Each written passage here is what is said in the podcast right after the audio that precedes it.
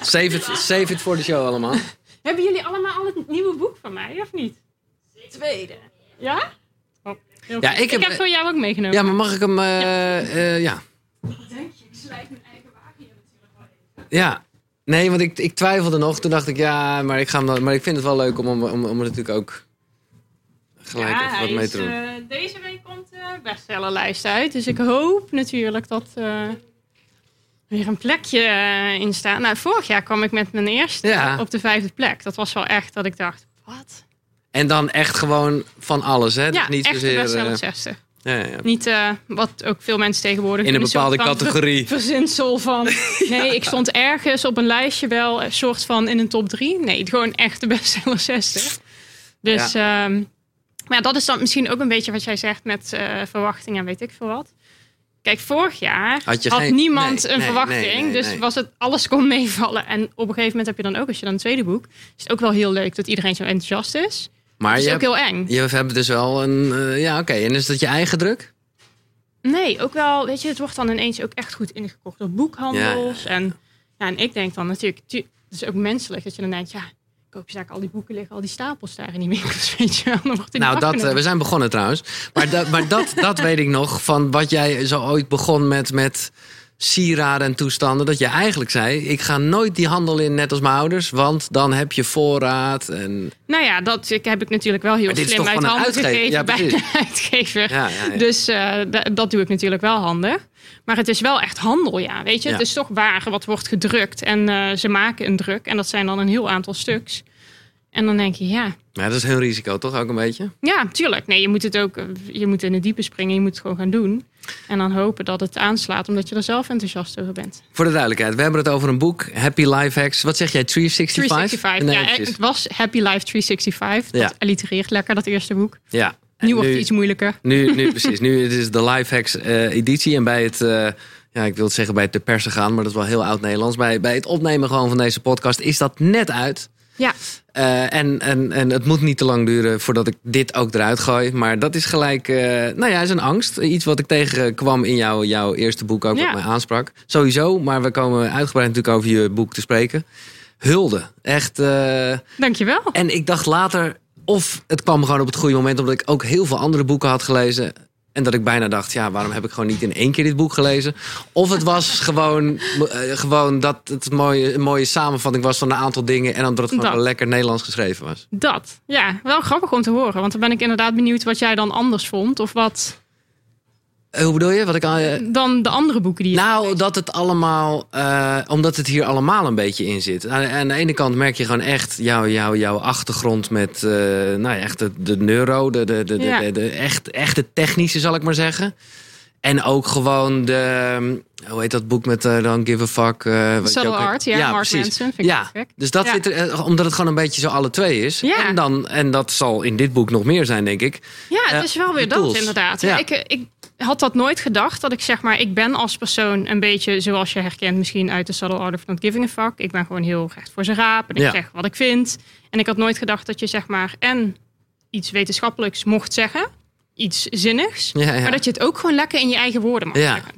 Ik dacht, dan moet je meteen heel literair gaan doen en heel moeilijk. En toen dacht ik, ja, ik wil dat gewoon niet. Dus ik ga Nee. gewoon een boek schrijven wat lekker leest, maar wat wel ergens over gaat. En dan gaan we wel zien of iemand erop zit te wachten. Nee, maar dat hele zakelijke, of zeg je dat, dat het Ja. officiële, dat komt natuurlijk ook een beetje van de studie, denk ik dan. Ja, weet je. En dan, en, maar daardoor blijft het ook een beetje in zo'n ivoren toren, weet je wel. Of er moeten er echt al mensen zijn die dan zin hebben om echt een boek te gaan lezen over geluk. En dan heel zwaar. En ik dacht, ja, ik wil zo'n boek wat je gewoon s'avonds kan lezen. Dat je denkt, oh lekker, dan pak ik even een hoofdstuk. En Ja. dan snap ik ook meteen wat er staat. En hoef ik niet zinnen drie keer te lezen of zoiets. Hoe heb jij geleerd om er gelijk even mee eh, te beginnen met iets eh, waarvan ik denk, ja, hoe heb jij geleerd om empathisch voor jezelf te zijn? Nou, dat was wel een proces. Want dat is natuurlijk eh, bij de loodgieter lekt de kraan. Dus Ja. ik ben psycholoog. En dan denk je, nou, dan doe je dat voor jezelf ook. Nou, echt niet. Ik was echt mijn grootste criticus. Dus ehm, eigenlijk heb ik dat geleerd letterlijk door de technieken die ik later ook in mijn boek heb beschreven. Ja, ja. Dus hoe ik daarmee Dus toen je het boek schreef, was dat nog niet aan de hand? Of een Eh, beetje, het ging nee, nee, op? dat, Oh, nee. dat had ik dus juist Oh, ja, al zoveel jaren gedaan. Ja, ja. En toen dacht ik, ja, weet je, als ik hier zoveel aan heb gehad, dan wil ik dat eigenlijk voor iedereen. Want daar moet iedereen wat aan kunnen hebben. Maar ik, eh, ik had dat helemaal niet. Ik ben echt eh, super ambitieus. En echt iemand die heel erg uit de weg gaat om het voor andere mensen fijn te maken en alles te regelen. En ik was juist mezelf echt altijd nou, voorbij aan het lopen is veel gezegd. Want ik ben wel altijd redelijk in balans. Maar ik was wel eh, echt kritisch op mezelf. Maar eh, eh, natuurlijk heb je wel wat handvatten in het boek ook gegeven. Maar wat ja, kan, je, kan je de crux uitleggen? Omdat, kijk, dat je Mhm. empathisch bent voor anderen. Nou, Mhm. Dat is toch op een of andere manier bijna makkelijker. Mhm. En tegelijkertijd wil je lief zijn voor jezelf, maar je wil toch Ja. ook wel een beetje de zweep erover. Ja, toch dat- wel een beetje. ja, dus dus dat, wel- dat vind ik een dunne lijn. Ja, dat is ook wel zo. Dus wel een beetje een mengelmoes. Ik denk wat uiteindelijk waar het allemaal mee valt of staat... en wat mij heel erg eh, heeft geholpen... gewoon ook echt de tijd nemen om me te verdiepen in mezelf. Gewoon überhaupt, hoe zit ik in elkaar? Ja, wat zijn mijn positieve eigenschappen? Wat zijn mijn mindere? Accepteren dat mindere er ook gewoon mogen zijn. Dat Ja, ook ja. oké is, dat we die niet allemaal hoeven te veranderen. En hoe doe je dat? Hoe, ga je dan echt dingen over jezelf opschrijven? Ja, eigenlijk wel wat ik eigenlijk in de lifehacks eh nu ook heb opgeschreven. Hoe ik dat deed, was letterlijk eens voor mezelf opschrijven. Een spin maken, zoals ik dat noem. En met al mijn karaktereigenschappen erbij. Want dat deed ik dan vaak wel met anderen, maar niet met mezelf. Met ook hoe tevreden je bent erover. Is dat zo'n ja, spin? gewoon, ja. Ja, ja, ja. En dan eigenlijk beslissen van, ook als je negatieve ziet, van wil je daar überhaupt wat mee? Want ik heb ook negatieve karaktereigenschappen. Maar heel vaak denk je, oh, als het negatief is, dan moet ik dat dus eigenlijk verbeteren. Maar je kan ook zeggen, ja, ik ben nu eenmaal iemand die eigenwijs kan zijn of wat dan ook. Het is ook Mhm. oké dat je sommige dingen gewoon niet perfect hebt. Weet Wat is dat? eh, zeg je dat wi- willekeurig eigenwijs of is dat bij jou? Nee, eh, dat is wel een soort van dat is een, dat is een- dat heb ik wel geleerd om dat eh, wat minder te zijn. Maar eh, ja, ik vind dat dan ook wel. Uiteindelijk maakt ieders unieke karaktereigenschappen maakt iemand ook interessant, weet je? Ja. En als je allemaal een beetje gezapig en je hebt precies genoeg van dat en precies genoeg van dat, is het ook saai, toch? dat is waar. Dus het is ook wel, ja, en ik weet ook bijvoorbeeld dat ik soms eh, kort door de bocht kan zijn. Of dat ik eh, niet altijd eh, helemaal, ehm, eh, weet je, in doorga op emotie, maar denk, oké, genoeg gezeurd en door. Maar ja, dat vind ik dan aan de andere kant. Dus een, het kan een irritante eigenschap zijn, maar het is ook een- weer, Ja, eh, snap je? Dus ja, ik denk uiteindelijk dat voor mij het stukje empathischer worden naar mezelf gewoon heel erg is. Gewoon ook de tijd nemen om gewoon überhaupt in te checken bij mezelf. Ja. De tijd te nemen voor mezelf. Gewoon eens te verdiepen van wie ben ik überhaupt? Waar sta ik voor? Wat wil ik nu eigenlijk? Weet je wel? En dan leer je jezelf beter kennen. En dan weet je ook wanneer je gewoon onnodig kritisch bent naar jezelf. Dat je af en toe gewoon misschien even tegen jezelf kan zeggen: Oké, doe even normaal. Ja. Je doet het gewoon heel erg goed. Ja. Laat jezelf even met rust. Dus wel een aai over je bolletje zonder dat het heel erg. eh, zonder Ja, dat je weet erin je, wegzakt. zeg Ik, denk, maar. Dat nou, vind ik ik vergelijk het altijd een beetje. ehm, ik heb hem nu ook dus in de lifehacks opgeschreven. De oefening die mij echt heeft geholpen is van ben je eigen beste vriend. Ehm, als ik keek hoe ik naar anderen was, naar vrienden van mij, Ja, ja, ja. naar mijn klanten, dan was ik super empathisch en luisterend oor. En als er dan iets fout ging, dan was ik degene die ze op ging beuren en zei van, hè, weet je, je moet het zo bekijken. Of eh, alles wat fout gaat is weer een les. En bij mezelf deed ik juist altijd een schepje erbovenop. En zei Ja, hoe kun je nou zo dom zijn en belachelijk. En kan- Dus ik heb eigenlijk geleerd dat ik dacht, ja, weet je, als ik zo tegen mezelf blijf praten, als ik dat tegen vrienden zou doen, dan zou ik letterlijk geen vriend overhouden. Nee. Dus ik moet echt eens leren om tegen mezelf op een normale manier te spreken. Dus dat ben ik eigenlijk gaan doen. Dus mezelf gewoon betrappen op het feit dat ik dacht, oh, ik ben nu echt wel een slechte vriend voor Ja, mezelf. Zeg. Eigenlijk jezelf even als iemand anders zien. eh, en- Ja, ja, ja. Ja, eigenlijk wel. Want als ik, ik zou nooit zoiets tegen een vriendin zeggen of een vriend. Weet je, dan zou ik ook kritisch zijn. Dan zou ik best kunnen zeggen van, joh, dat is ook dom. Weet je, Ja. dat mag je best Ja. zeggen. Het wil niet zeggen dat je alles zalvend moet Nee, nee, nee. Maar wel, ehm, oké, wat gaan we eraan doen? Wat is de les en eh, hoe komen we tot een oplossing? In plaats van jezelf te blijven kwellen met, je doet iets niet goed of je kan iets niet of whatever, weet je. Goed punt alweer, gelijk. Helemaal top. Eh, En je eigen beste vriend. ja, nee, maar dat, dat is de. Ja. Eh, laten we beginnen bij de dag. Wat ik me afvraag. eh, maar misschien, ja, ik, ik, laat ik eerlijk zijn. Ik heb dit boek nog niet gelezen. Misschien staan er juist heel erg hier ook de handvatten voor in. Maar eh, hoe ziet jouw ochtendritueel eruit? Ja, weet je, ik heb een kleintje en eh, een man en een bedrijf. Ja, En, ehm, Dus het is al gelijk. Nou, het is wel een soort van georganiseerde, geoliede machine. Want dat vind ik dan wel lekker. Maar wat ik altijd doe, is juist omdat ik weet dat het zeg maar altijd druk wordt in de ochtend. Is juist een kwartiertje eerder wakker te worden dan echt nodig is.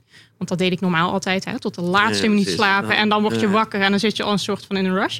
Dan een kwartier eerder wakker wordt en dan gaan we even met z'n allen koffietje, babychino, even een kwartier in bed. Niks, gewoon even rustig de dag opstarten. Ook niet meteen telefoons Nee, en nee, wat dan nee, ook. Gewoon even relaxed. En dat kan je ook. Ja, omdat het gewoon goed bevalt. Ja. Maar ja, ik bedoel, daarna is het natuurlijk ook gewoon eh, douchen, aankleden, eh, Ja, school, eh, dat soort dingen. Maar dat is wel hoe ik altijd start. Ja. En ik vind dat zelf, ik ben bijvoorbeeld helemaal niet zo van, van het mediteren, maar ik kan dat soort dingen al soort van zo relaxed vinden dat, weet je, dat het meditatief lijkt. Omdat het gewoon relaxed opstarten is. Ik zit nu toevallig in een boek. Ik weet even niet eh, de schrijfster. Ik zal het in een linkje zetten. Dat is fantastisch.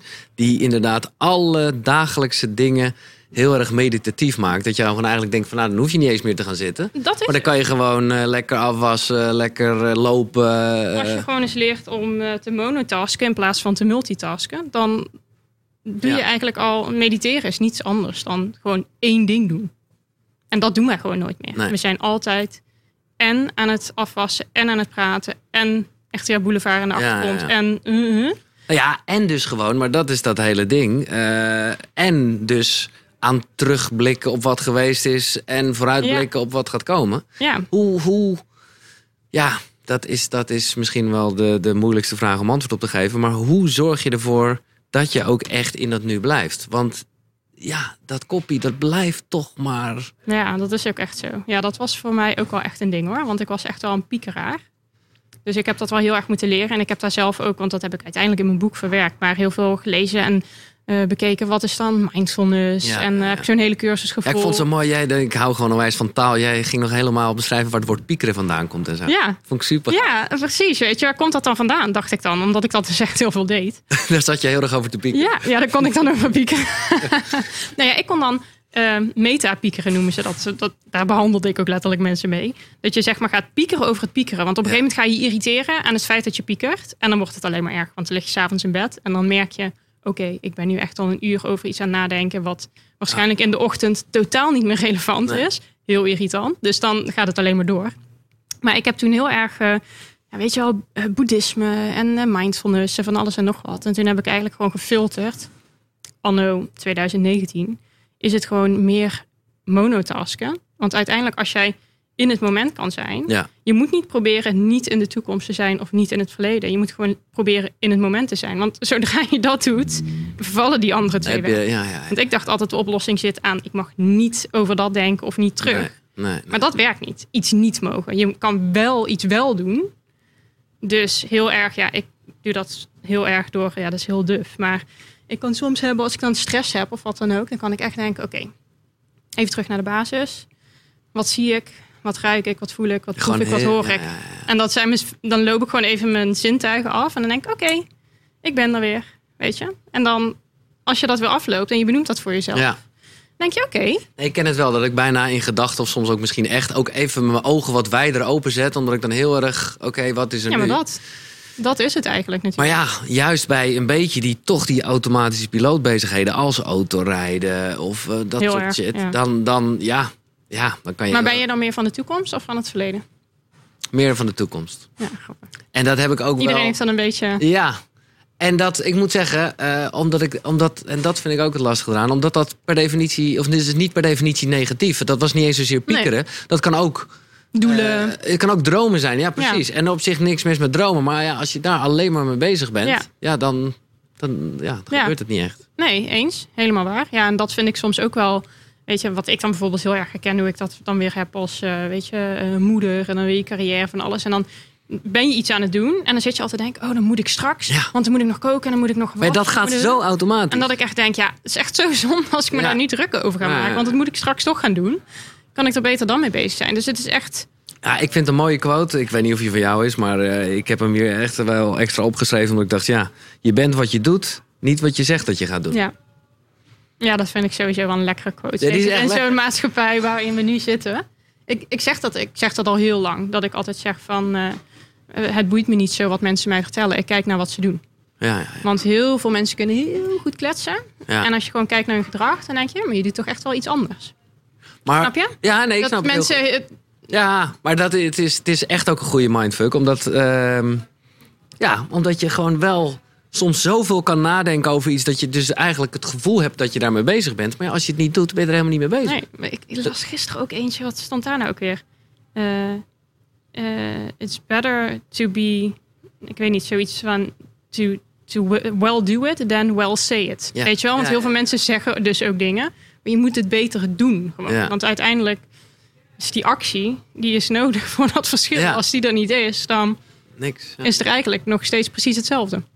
En eh, kan je nog een beetje herinneren waar die wijsheid vandaan kwam? Want ik bedoel, ik kan me voorstellen, eh, eerst in Maastricht eh, psychologie en dus dat neurowetenschappen. En later nog in Utrecht de, de, de klinische gezondheidspsychologie. Dan zit je, ja, dat is een beetje mijn aanname. Maar met allemaal mensen die dat allemaal wel aan het leren zijn. Eh, maar ik weet niet of ze het allemaal ook echt voelen. Dat, Nee. dat kan ik niet inschatten. Nee, ik zeg altijd de helft zit daar omdat ze dat echt aan het leren zijn en daar iets mee gaan doen. En de helft is er geloof ik voor een zelfstudie. Ja, ja, ja. ja. Maar hoe, hoe was jij toen? Laat ik het zo zeggen. Eh, helemaal naar Maastricht Ja, joh, Want ik was daar ook gewoon Maastricht was ik Want natuurlijk Maastricht ook was voor de hele alleen mis-toestand, toch? Ja, Ja, ja. ja, ik heb mijn bachelor afgerond en daarna werd ik pas Miss Nederland. Dus ehm, eh, weet je, ik was daar natuurlijk ook student. Dus niet dat ik daar een of andere duffe doos was die echt alleen maar in die boeken de hele dag ging. En Maastricht. Maar ik vind eh, ja, weet je, superleuk studentenleven. Ja. Dus dat was daar allemaal heel actief en heel erg leuk. Maar ik was wel iemand die, het heeft mij gewoon altijd geboeid. Daarom ben ik die studie ook gaan doen. Ja. Weet je, ik vind het gewoon boeiend om te weten waarom mensen doen wat ze doen. En Waarom ik doe wat ik doe. En eh, weet je, ik vind het al leuk om daarover te lezen van de geschiedenis tot in de toekomst. Weet je, waar gaat het weer allemaal naartoe? Weet je, artificial intelligence. Ja, Mhm. ik vind het gewoon heel boeiend.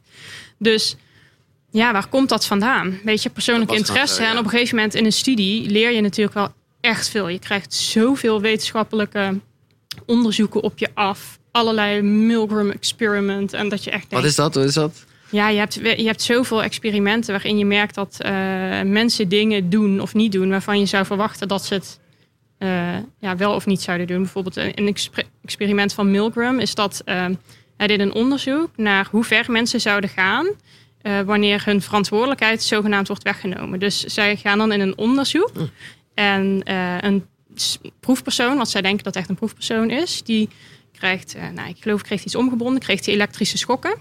En er stond dan een doctorandus bij en die zei: Ja, je kan het nog wel iets omhoog draaien. En zij moest elke keer de knop bedienen. Zij moest het toedienen. Ja. En er stond dus elke keer die dokter bij en die zei tot hoe ver ze konden gaan. En op een gegeven moment gaf hij dan ook aan: van deze schok die kan dodelijk zijn. Maar ga maar gewoon door, ga maar gewoon door. En je ziet dus dat mensen gewoon dodelijke schokken aan een ander geven, Ja. omdat ze zo Ja. de druk ervaren van er is iemand met kennis, dus ik kan dat wel doen. Dus dat je zo ethisch, weet je, dat je daar gewoon, dat is heel raar. Dat, dat ging dan ook heel erg over, weet je, later zijn die onderzoeken over eh, groepsdruk, Ja, ja, eh, ja. The Wave, die. Ja, daar, daar moest ik gelijk aan denken. Toen jij het zei, moest ik aan de daarop wave denken. Ja.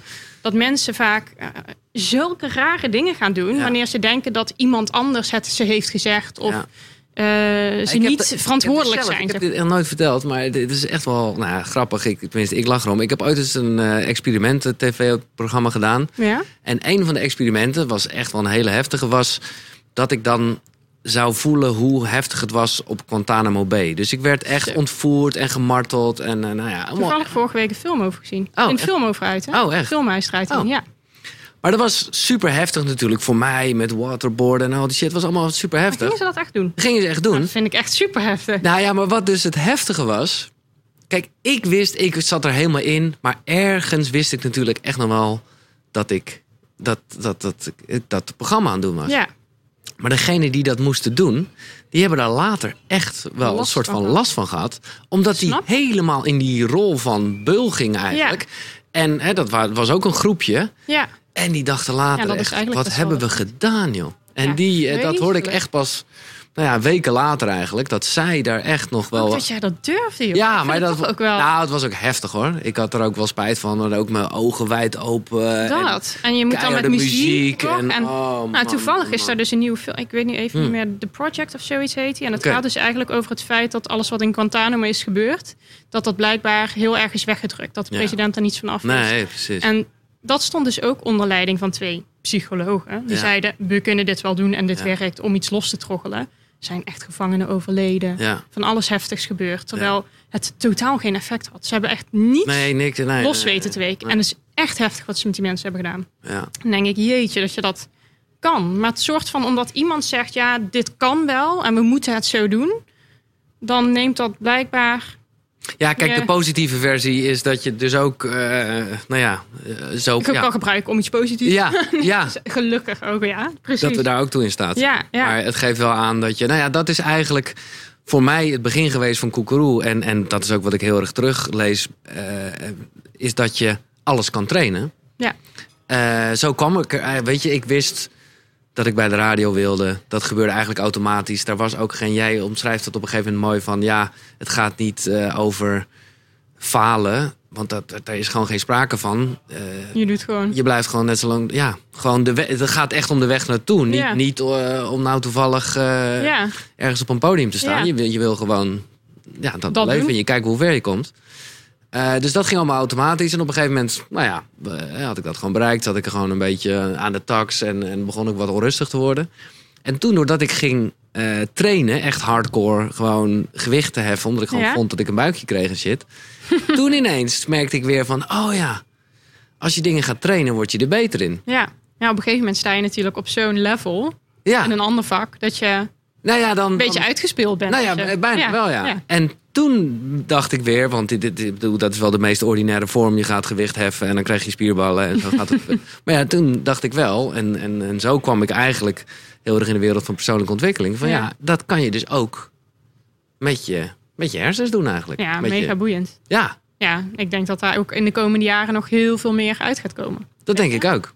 En dat, toevallig zat ik dat ook in eh, de inleiding van mijn boek. Van weet je, dat boek gaat je echt niet gelukkig maken. Maar de, de tools die je erin krijgt, als je daar iets mee doet, het is hetzelfde als, weet je, je, je gaat geen push-ups krijgen door daarover te praten of daar een YouTube-videootje over Nee. te kijken. Je moet ze gaan doen. Ja, En keer op keer op keer. Ja. Weet je, niet één keer, Nee. maar keer op keer. En dan ga je het echt wel merken.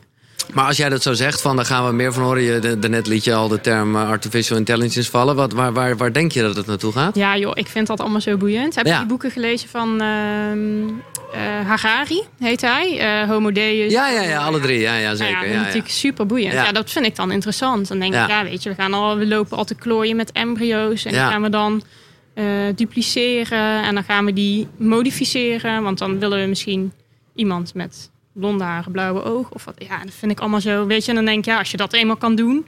En daar dat mag. Want ik denk altijd van, al zegt nu een staat dat dat niet mag. Gaat mensen gebeuren. gaan dat gewoon doen. Ja, want ja, die gaan ook, ons ja. dat niet vertellen. Ja.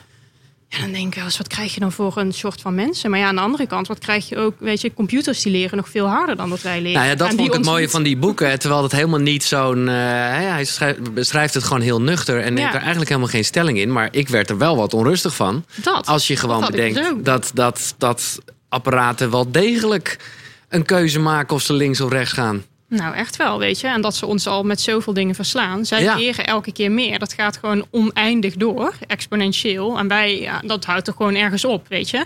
Dan, of dan wordt er weer een stukje uitgegooid omdat we iets nieuws willen leren. En die computer, die gaat gewoon zo ver dat... Ja. dat hij, ja, hij beschrijft dat dan heel mooi. Zo van hoe wij ooit met de dieren allemaal gelijk waren. En dat wij het nu heel logisch vinden dat wij over de dieren regeren. Terwijl dat heel raar is eigenlijk. Ehm, ja, zegt hij, wat zou dat niet een stap zijn? Straks zijn de, de computers intelligenter. Ja. Robots, weet je wel. Misschien gaan die het wel overnemen. Hebben wij gewoon helemaal niks meer te zeggen. Nee.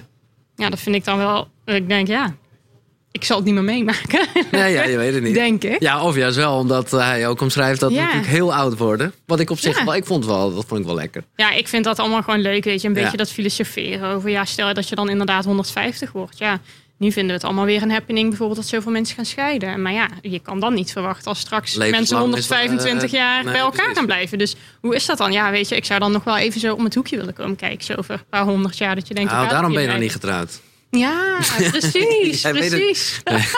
Maar eh, eh, meer betrekking tot je, tot je studie en de, en de, nou, echt de hersen, zeg maar. De, de- de- ja, kunnen we daar nog verder ingaan, denk je? Door echt de hersens Ja, ik denk, nou ja, weet je, ik denk wel dat aan de andere kant ehm, überhaupt dat onze kennis vooruit gaat. Dus Ja. meer mensen zullen daar iets mee gaan doen. Dus weet je, dan, dan gaat dat effecten hebben. Alleen denk ik wel dat we op een gegeven moment aan een bepaalde tak zitten. Ons brein is natuurlijk maar zo groot. En Ja. ik, ik weet dat niet helemaal. Of weet je, je hoort dan vaak van die uitspraak van ja, we gebruiken maar zoveel procent van ons brein.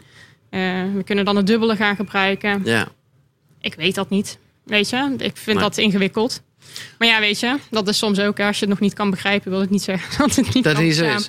Nee, ja, dat brengt me dan weer gelijk even op het onderwerp spiri- spiritualiteit. Waarvan ze vaak zeggen dat is eigenlijk alles wat je niet begrijpt. Dus dat is precies Ja, waar we dan ja. nu zijn aanbeland. Hoe, eh, ja, hoe vertaal jij dat voor jezelf? Eh, want ja, juist vanwege. Toevallig net mijn moeder nog aan de Oh, telefoon, die was bij een waarzegster. Ja, oké. Dus voor zover de spirituele... Ja, ik Ja, heb ja. daar dus wel wat mee. Ik ga dus ook wel eens naar een astroloog. Vind Mm. ik ook heel boeiend, maar dat is meer wiskunde natuurlijk. Ja, ja, ja. Maar ehm, ja, nou ja, dat is een beetje wat ik... Ik ben wel zo open-minded dat ik altijd denk van ja... Dat ik het niet snap of dat ik het niet kan verklaren... wil niet zeggen dat het dus niet bestaat. Dus ja, ik Dus waar geloof veel- je in, om het zo maar even die, die vraag te stellen? Ja, weet je, het- ik denk dat er gewoon heel veel is wat onze zintuigen gewoon niet kunnen bevatten. Of maar enkele mensen de gave hebben om er überhaupt iets van mee te krijgen. Dus ja, wat is er dan precies? Dat weet ik ook niet. Maar ja, soms krijg je gewoon rare tekens en eh, gebeuren er rare dingen. En dan denk je, Wat is, eh, als ik, misschien is het te privé, maar was het meest spirituele of het meest gek, nou, ik heb eh, bijvoorbeeld een, een, eh, een vriend van mij, die is zes jaar geleden, een paar dagen geleden overleden. Die heeft een frontale aanrijding gehad door een spookrijder. En hij is er helaas dus Jezus. nou, niet goed vanaf gekomen. En sinds hij er niet meer is, er zijn bepaalde dingen die aan hem doen denken. Het liedje Happy van Pharrell, dat echt op zijn begrafenis. Van al, een paar van die thema's. Ja, Maar altijd op van die specifieke momenten komt dat ineens. Of dan eh, eh, gaat, die, gaat een radio ineens aan en is dat nummer erop. ja. Of eh, Wauw. ik, ik, gewoon hele kleine dingen, kan niet uitleggen. Dus net op het moment toch? dat je eraan denkt en dan valt er iets neer of whatever. En dan denk je, ja, geloof ik is er wel meer. Ja. Maar ik ben dan ook weer zo nuchter dat ik denk, en gewoon serieus snel bang. Dus dan denk ik, nee, ik, Nee. ik wil niks weten. Weet je wel. Ik denk, het is niet de bedoeling dat je hier ineens laat zien. Niet dat je ineens in mijn kamer staat of zo, weet je wel. Maar ja, het zijn wel van die eh, tekens die ik vaak wel op een positieve manier krijg van mensen die er bijvoorbeeld niet meer zijn of whatever. Dat ik Ja. denk, ja, ze- ergens zijn ze er geloof ik nog. En ik weet dan niet of dat is omdat ik dat wil geloven. Maar ja, aan de andere kant, als ik daar steun uit haal, prima. Nou ja, Whatever, dat is natuurlijk. Oh, ja, precies. Ja, ik weet niet of jij dat ook zo ervaart. Of Nou dat je denkt van, Nee, nee, super nee. raar. Nee, nee, nee. Ik vind, ze- nee, maar ik vind eigenlijk niks raar. En ik vind met name wat jij net zegt. Ja, ja je, je kan. ik- De, de Emiel Raterband zat hier, de allereerste. En dat vond ik wel grappig. eh, wat hij gewoon zei. Hij zei ja, alles waar je in gelooft is zo. Ja, En dat, dat- dat is het ook. Dat echt. is natuurlijk wel zo. Ja. ja, en dat is, heeft hij natuurlijk als een van de eerste. Nou ja. Hij was een van de eerste die Nou ja. eh, tjaka en we gaan ervoor. Maar Ja, Weet je, het ja echt zijn een Nederlandse mensen die daarop, Tony Robbins. Dat, Nou ja, echt. Weet je, die dan ineens over kolen gaan lopen, terwijl dat eigenlijk niet kan of Nee. whatever. Maar het is wel gewoon, weet je, je bent wel tot veel meer in staat dan je misschien initieel zou denken. Heb je gewoon- ooit eh, Wim Hof-achtige dingen gedaan? Nee, maar hij is wel echt eh, serieus eh, bekend. En Ja. ook wel in het, eh, in het wereldje, Ja, zeg maar, de wetenschap vinden ze dat ook wel boeiend. Nou, omdat het ook wel een beetje de regel start van de echte wetenschap. Eh, ja joh, want het is ook wel serieus gevaarlijk natuurlijk. Zit ja, natuurlijk dat ook, bepaalde, dat ook. Dat ook. ehm, maar, wat ik ik- vind het wel boeiend. Ja, ik ook. Nee, oké. Ja, ik vind het wel. eh, hij is ook een, ap- een aparteling daarin. Maar ja, hij staat wel ergens voor, weet je. Dus ik vind dat wel grappig hoe hij dat. Hij doet dingen waarvan je zou denken dat wij mensen dat niet zouden kunnen. Nou, en wat ik het mooi vind, want dan kan je nog denken, ja, het is gewoon een eh, vreemde gast. Hij heeft ook andere mensen dingen laten doen. maar echt Die, serieus. eh, dus ja, dus dan, dan echt een groot following. En ik weet Ja. niet met wie die nu heel veel doet. Is dat met Tony misschien? Tony Robbins? Of iemand nee, mij- werkt hij wel mee samen, ook internationaal. Dat hij echt wordt gezien door de gemeenschap. Ja, als, ja, ja. eh, Nou ja, de- mega. ja hij is zeg veel, maar. te, veel in Amerika te gast. Ja, En, ja, precies. Oké, ehm, één ding wat ik nog graag ook van je zou willen leren, ja, een hoop, maar waarvan ik echt denk, hoe heb je daar in de knop in omgezet, is je, nikt, je niet zoveel aantrekken van de rest. Eigenlijk omdat ik me ooit heel veel aantrekte van de rest. En Ja, merkte ja. dat dat gewoon niet heel lekker werkt voor Nee, jezelf. Dus toen dacht ik, oké, dat, dat is dus eigenlijk zeg maar wat ik beschrijf van mijn studie. Wat ik heel lekker vind, is... eh, mensen denken dan, oh, dus alles gaat perfect. Nee, bij mij gaan ook heel veel dingen niet goed. Of ik pak dingen verkeerd aan. Alleen ik ben door mijn studie er gewoon veel bewuster van. En ik weet dat ik het ook anders kan doen. Ja. Dus ik probeer mezelf dan anders te programmeren. Dus ja, jij kent mij ook nog wel uit de tijd... Nou ja, dat deed ik al tijdens mijn studie, modellenwerk uiteindelijk gedacht, nou, ik geef me op voor Miss Nederland. Kom misschien Ja. nog wat meer modellenwerk uit. En ineens zat ik, werd ik Miss Nederland. Er En middenin. ja, dat ging gewoon heel snel of Ja. zo. Dus toen, en toen ging ik internationaal werken en dan vloog ik de hele wereld rond. En toen kreeg ik met zoveel meningen te maken. En ik, en ik woonde echt in van die hardcore modellen steden zoals Milaan. En het ging alleen maar over gewicht en uiterlijk. En toen dacht ik echt, toen trok me dat heel erg aan. En toen merkte ik ook wat dat met me deed. Nou ja, daar word je gewoon bloedonzeker van. Want ja, er is altijd wel wat. Ja. Het is niet dat mensen je aan de lopende band gaan vertellen hoe perfect je bent, weet je. Dan eh, misschien als je Duitse kroes bent, maar eh, anders niet. Nee, die zal dat ook hebben. Nee, precies, weet je. Dus, eh, en je bent super kritisch op jezelf. Dus toen dacht ik op een gegeven moment ook echt van... wow, dat is best wel heftig. Dat je zeg maar ehm, best wel zeker kan zijn van nature. Maar dat je als je eenmaal in een maalstroom komt... dat je je gewoon heel erg gaat aantrekken wat anderen vinden...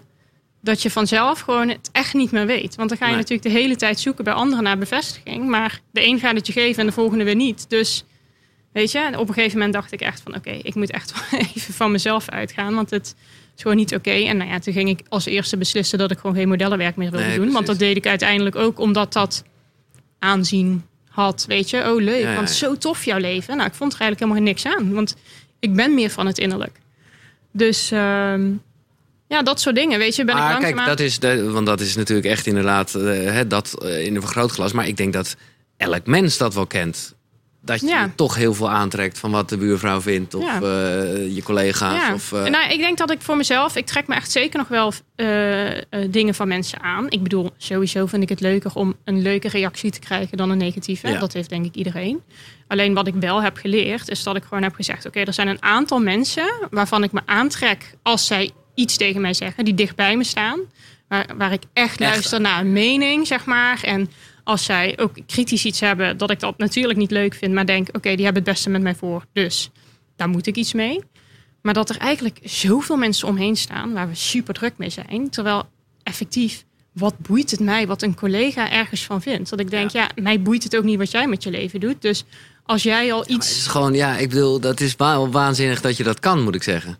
Omdat juist ook, nou ja, weet je, jij bent ook iemand die dingen naar buiten brengt. Kijk, laat ik eerlijk Ja. zeggen, eh, dat- is precies de reden waarom deze podcast wel wordt opgenomen, maar vooralsnog nog niet wordt uitgeserveerd. Wat zeker gaat gebeuren. Ik bedoel, als je dit hoort, dan is het geregeld. Maar ja. ja, nou ja, dat, heeft- dat nu ook met dat boek. Ja, je bent toch wel enig. Ja, ja, bedoel- maar ik denk altijd, weet je, wie moet er ook uiteindelijk kritiek hebben? Dat zijn toch altijd de mensen die gewoon eh, een beetje een kaartje hebben gekocht om naar de show te kijken, toch? ja. Ik denk dan van al degenen die ook in de ring gaan staan. Dat is trouwens van Brene Brown, wat heel eh, echt een top. eh, Ja, ja, ja, mooi. Maar die zegt dat ook altijd. Ja. Van joh, ik wil best iets aannemen. Maar ook als jij degene bent die durft om een keer op die middenstip te gaan staan. En ook Ja. zeg maar te ontvangen. Maar Ja. er zijn heel veel mensen die roepen van buitenaf. Maar eigenlijk, ook uit eigen onzekerheid, weten het ook allemaal niet. Dus dan denk ik, ja, het is op een gegeven moment gewoon echt een keuze om tegen jezelf gewoon te zeggen: ik trek me echt gewoon niets van aan. Ja. En weet je wat het is? Uiteindelijk beperk je je ook zo in je leven. Wat denk je toen ik eh, iets met John kreeg? Eh, Ah, ja, al die ja, meningen, dan gaan ja, er ook heel veel meningen. Oh Ja, eh, wat vinden we daarvan? Ja. Weet je, wij zijn al acht jaar happy. En ik zie dat voorlopig nog vooral zo doorgaan. Dus het is heel erg zonde om zeg maar je leven on hold te zetten. Want mensen vinden altijd... Nou ja, mensen gaan altijd wat vinden. Ja. Ik weet nu al, als jij deze podcast naar buiten Ja. brengt... dan gaan er mensen het fantastisch vinden. En dan gaan mensen het niks vinden. Nee. Maar uiteindelijk doe je iets wat je zelf, waar je zelf achter staat. En is het alleen maar leuk als je daar medestanders in kan vinden. Nou, en ik vind dat selecte kringetje van je vind ik wel een goeie. Omdat je namelijk, je wil ook, ik bedoel, je wil ook niet dat het je helemaal niks uitmaakt wat de hele wereld vindt. Want dan, dan, Nee. dan zou je, dat, zo werkt Nee, en ik vind niet. dat ook, daarom zeg ik ook altijd, het is niet dat niets mij iets doet. Want Nee. juist de mensen die zeggen, oh, het boeit me helemaal niets wat iemand vindt, denk ja, dat is ook altijd zo'n onzekerheid wat Ja, dan praat, ja. weet je, wat, want het is onzin. Ja, Iedereen vindt het leuk om leuk gevonden Ja. te worden en dat is ook helemaal niet erg. Alleen als je inderdaad voor jezelf, ja, ik noem dat altijd een beetje mijn schil, zo bepaalt van, nou, die mensen die doen dat toe, die kennen mij, die weten waar ik vandaan kom. Als die dan iets vinden, dan kan ik daar iets mee. Maar ook al die mensen die buiten, eerlijk, hoeveel procent van jouw leven kent iemand die misschien één keer deze podcast luistert Ja, ja, en daar iets van vindt? Of iets van jouw liefdesleven vindt? Of iets van je carrière? Of ja, ja, ja. zo'n klein gedeelte. Ja. Maar het is toch gewoon, maar dat is vooral inderdaad op, eh, op zwakke momenten, dat zal je zelf ook nog wel kennen. Dat toch zo'n mening van buitenaf, noem ik het dan maar even, als het niet in, Ja. in de cirkel zit, je toch nog heel erg kan raken. Maar dat ligt dan vooral aan jezelf. Nou ja, ik denk dat het soms wel is. Toevallig had ik laatst ook met iemand over dat ik zei. ik, Oh, ik zat in een podcast met Monica Geuze en toen hadden we het daarover. ja. En toen zei ze van. eh, Eh, ja, dat vind ik dan ook moeilijk. Ik zeg ja, wat ik soms moeilijk vind, en dat merk ik dan aan mezelf en probeer ik daarop te reflecteren. Waarom irriteert me dan bijvoorbeeld iets als iemand, noem maar iets, op een Instagram reageert en dat is dan negatief? Waarom vind ik dat zo irritant? En dan denk ik, ja, eigenlijk zeggen vaak die mensen uitvergroot waar je zelf al aan twijfelt. Twijfel, ja, ja, ja. En dan krijg je natuurlijk zo mega vergroot en denk je, zie je wel. Eigenlijk is precies, weet je. Dus dat is het eigenlijk. Dus als jij, weet je, hoe beter je jezelf kent en hoe meer je ook kan accepteren dat je ook niet perfect bent en inderdaad dat je keuzes ook niet perfect zijn, hoe minder dat ook kan raken. Weet je, dan boeit, dan denk je, ja, het is jammer dat je het niet leuk vindt, maar ja, jammer dan. Duidelijk. Ehm, wat zijn boeken die jou heel erg geïnspireerd hebben? Of is dat echt vooral studiemateriaal geweest? Of zijn er wel nee, ik vind het nog steeds wel leuk om te lezen hoor. Ik Ja. moet zeggen dat ik het eh, minder heb gedaan in de tijd dat ik zelf boeken schreef. Ja. Dan word je avonturenluurs. Ja, Maar ehm, ik heb onlangs echt een goed boek gelezen. Moet ik even denken hoe die schrijver, want die komt uit het Scandinavisch gebied met feitenkennis heet dat boek. feitenkennis? Ken je die? Feitenkennis. Nee, nee, het. Vond ik zelf echt een super boeiend boek. Dat gaat eigenlijk over. Klinkt nogal zakelijk, maar... eh, Ja, dat, nou, daarom had ik het dus nooit gelezen. En toen zat ik met iemand te praten en die zei: Heb je dat boek Feitenkennis gelezen? Ik zeg: Nou, eerlijk, dat ligt al heel lang op mijn nachtkastje, maar ik heb het nog niet open gedaan. Zei hij: Nou, dat moet je lezen. Zo waanzinnig goed. En het gaat er eigenlijk over hoe wij als mensen eigenlijk structureel te negatief denken over de wereld. En dat het een stuk beter gaat met de wereld dan wij eh, het idee hebben. ja, ja, ja. ja. En dan begint dat boek eigenlijk met een twintigtal vragen over hoe het gesteld is met de wereld. Van hoe, hoe- wat is het percentage kindersterfte? Wat is de vaccinatiegraad? Hoe is de scholing? En dan moet je aangeven, bijvoorbeeld, is dat 20%, 40 of 80? Dan ga je dat invullen. Het is echt een drama, want mensen scoren dus structureel slechter dan een chimpansee. Die diezelfde oefening invult en die vragen niet Random, nee, precies. Dus we hebben een heel negatief beeld. Heel negatief. Ja. Dus het leert Maar dat is die angst, van- hè? Dat is toch gewoon... Dat is... Ja, het is, en dan denk je meteen, oh, dat zal door de journalistiek komen. Die maken ons bang of zo. En hij haalt dan allerlei punten aan. Hij is echt een wetenschapper, echt jarenlang. En hij is vlak voordat hij het boek uit ging brengen overleden, helaas. Eh, zijn zoon heeft het geloof ik afgemaakt. Oké. En ehm, eh, hij neemt je dan mee van hoe goed het eigenlijk met de wereld gaat. En hij zegt niet, wil niet zeggen dat er niet ook nog slecht bestaat.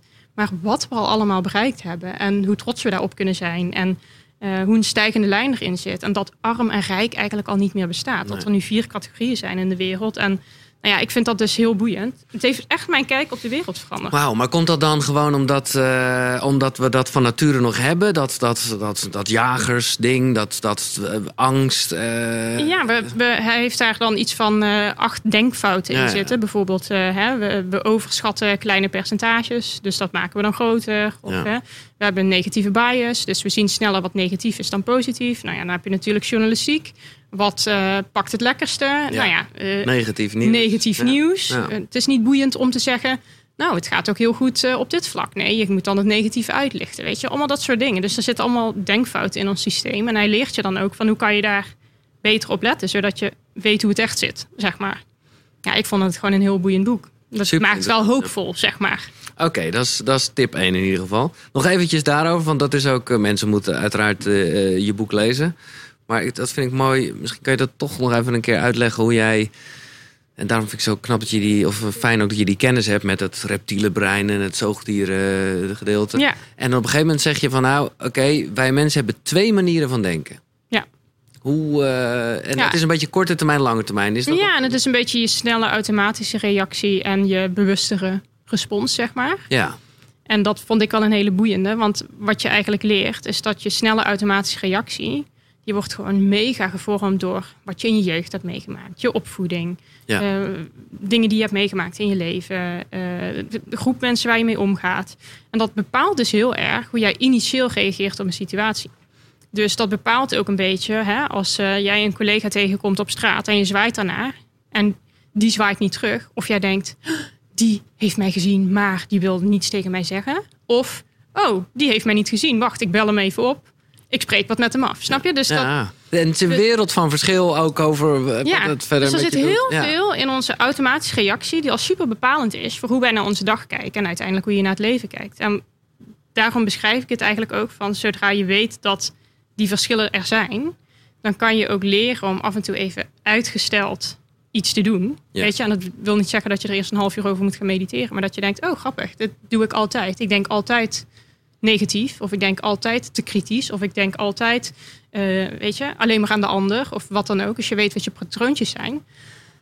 En dan iets anders doen. Ja. Wat meer in je voordeel werkt. Maar het moeilijke vind ik dan is dat eh, eigenlijk zou het goed zijn als je toch wel je intuïtie volgt. Hè? Eigenlijk meer je intuïtie volgt. Maar je intuïtie is toch. Maar is toch ook moeilijk hoor. Ja, dat is fucking moeilijk. Nee, precies. Ja. Want dat, is, dat Want zou eigenlijk wel de ik eerste. mijn intuïtie volgen. En dan zeggen ze dingen en denk ik, nee, doe maar even Nee, niet. Ga maar even heel goed Ja. nadenken wat je nu gaat doen. Ja, dus wanneer is intuïtie goed en wanneer niet? Ja, weet je, ik vind het altijd toch een combinatie van ratio en intuïtie. En ik denk wel dat sommige mensen heel intuïtief zijn, weet je. Maar ik denk wel ook dat heel veel mensen denken dat ze super intuïtief zijn.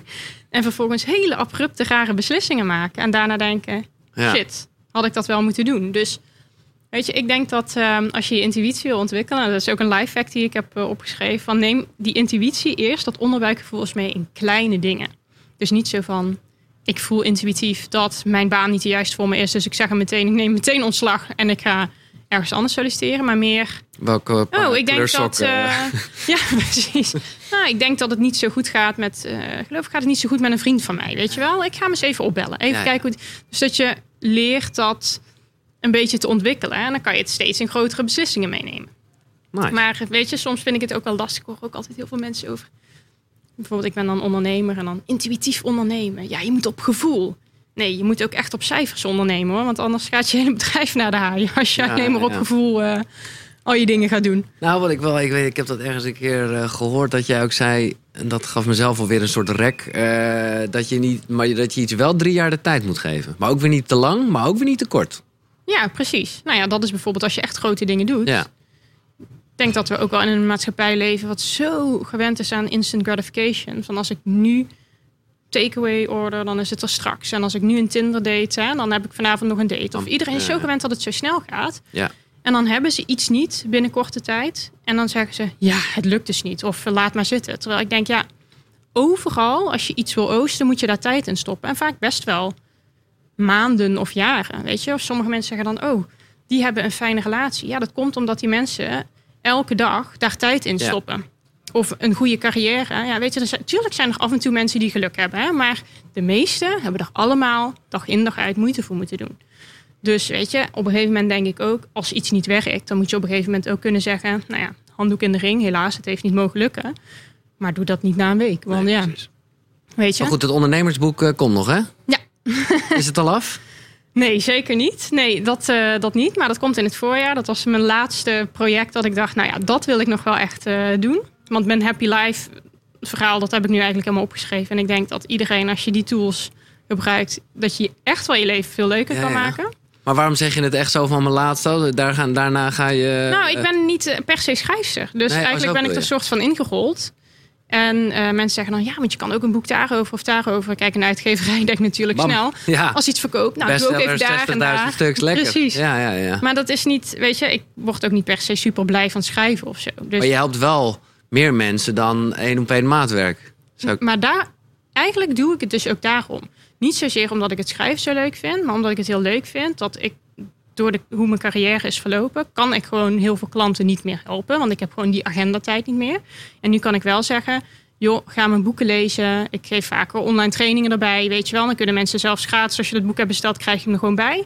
Kunnen mensen aan de slag. En dat vind ik heel leuk, want ik krijg echt dagelijks zoveel berichten van mensen die met die 20 euro wat ze in een boek hebben gestoken, Ja. zoveel Mm, ja. dingen hebben kunnen oplossen en zeggen: Oh, ik zit lekker in mijn vel, of mijn burn-out is weg, of whatever.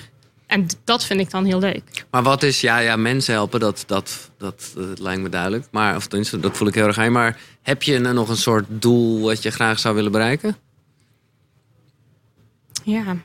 Nou, ik zou wel heel graag, als ik kijk naar echt eh businessdoelen, zeg maar, eh, deze boeken groot willen maken in het buitenland. Ja, ja. Dat zou ik wel heel leuk vinden. Het komt in het voorjaar uit in Duitsland. Ach zo. En dan, eh, ja, begint het daar. Ik kan helemaal geen Duits, dus ik ben benieuwd. spreekt überhaupt geen Duits. Nee, dus ehm, dat zou wel heel erg leuk zijn. Dat is vaak zo'n markt dat ze zeggen, als je het in Duitsland kan doen, dan gaat het daarna ook wel stromen in andere landen. Dat is natuurlijk super moeilijk, daar niet van. Maar ja, ik denk altijd dream big en dan ga je Ja, ja. proberen. Tuurlijk. En als het niet lukt. Maar dan wel echt in boekvorm? Of, of zit je ook, ja, dat hoor ik je niet zeggen, maar daar zat ik wel aan te denken.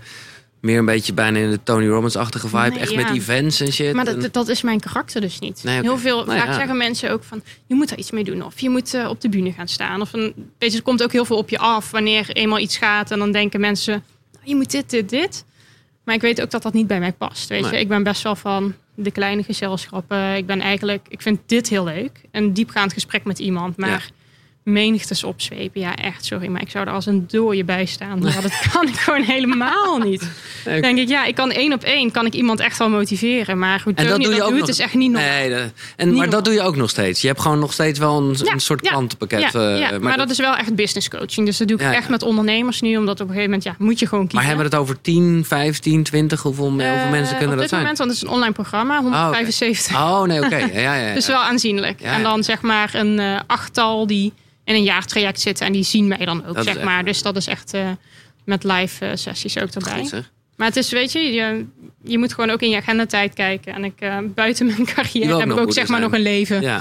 Dus ja, je wil daar ook nog een beetje zijn. Ik wil nog een andere boekentip. Tenminste, als je er eentje te binnen schiet.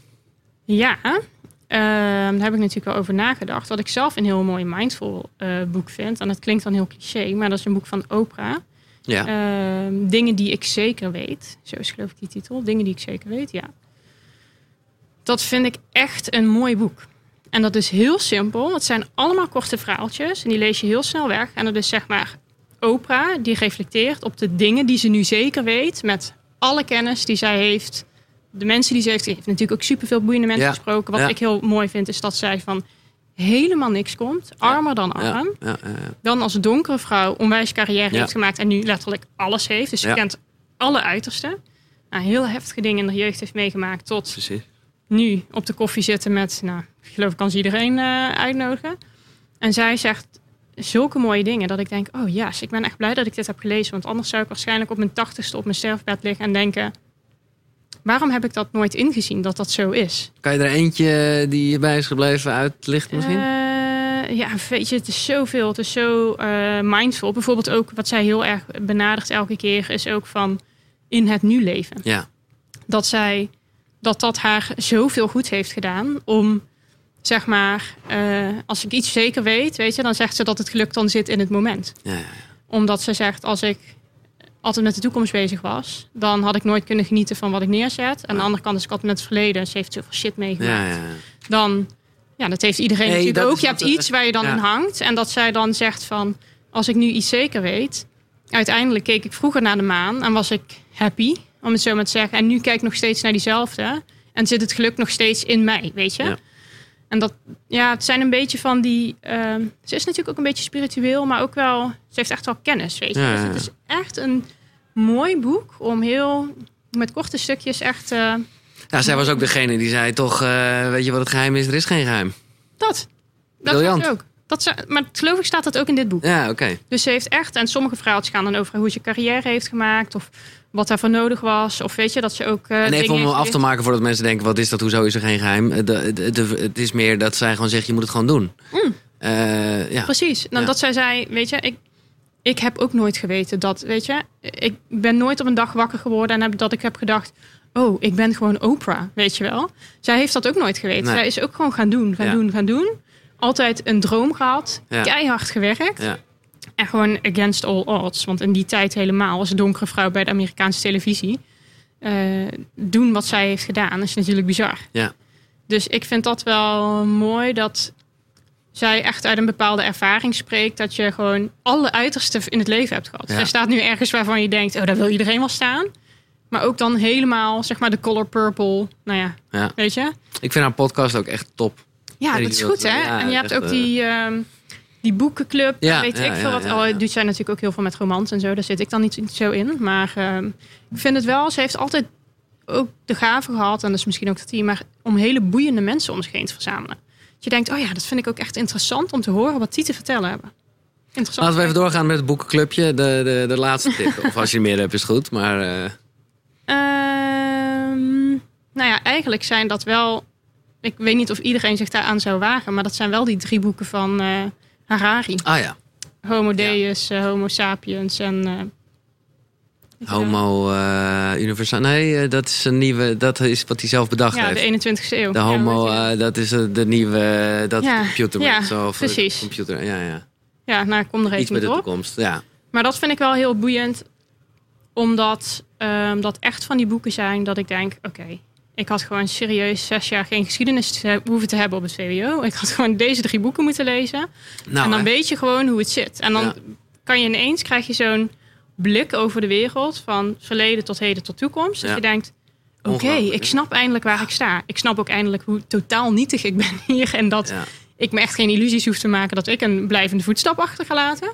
Niet dat dat eh, mij zou boeien, maar Nou ja, en daarom spreekt dat feitenkennis me ook wel aan. Eh, ook, eh, dat is wat mij, ook bijvoorbeeld dat terrorisme, dat hij dat die weet te omschrijven, dat, dat, dat we er totaal niet bang voor hoeven te zijn. Dat die Dat terroristen helemaal niks kunnen eigenlijk. Maar dat- hij zegt ook, in feitenkennis staat ook van serieus, waar hebben we het over? Er zijn 2000 mensen doodgegaan door terroristische Het acties. is niks. Er gaan 40 miljoen eh, mensen dood aan de andere kant aan eh, honger, noem Ja. maar wat. Hebben we het niet over? Nee. we gaan het richten op die terroristen, want dat, dat is dan het ding. Zegt, het is gewoon van de zotte, wat wij uitlichten.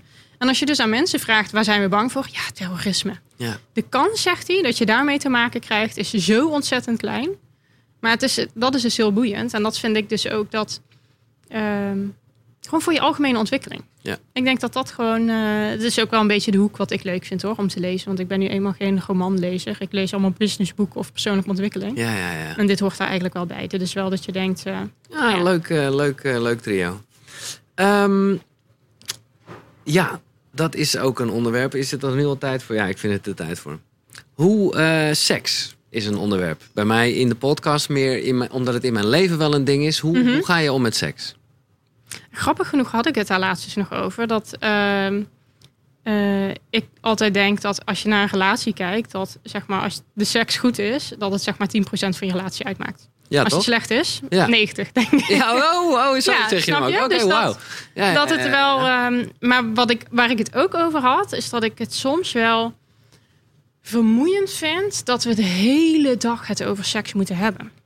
Dus in alle bladen, iedereen moet uitspraken doen. Iedereen denkt weer het nieuws te halen met een of andere pittige uitspraak over hoe spannend ze zijn. En dan denk ik echt, ja, geloof ik, zit er helemaal niet meer zoveel taboes op seksgebied. Als jij lekker naar een parenclub wil gaan, Ja. of jij wil dat standje doen, of je wil mannen, vrouwen, hetzelfde geslacht, geloof ik, is het allemaal wel best, denk ik.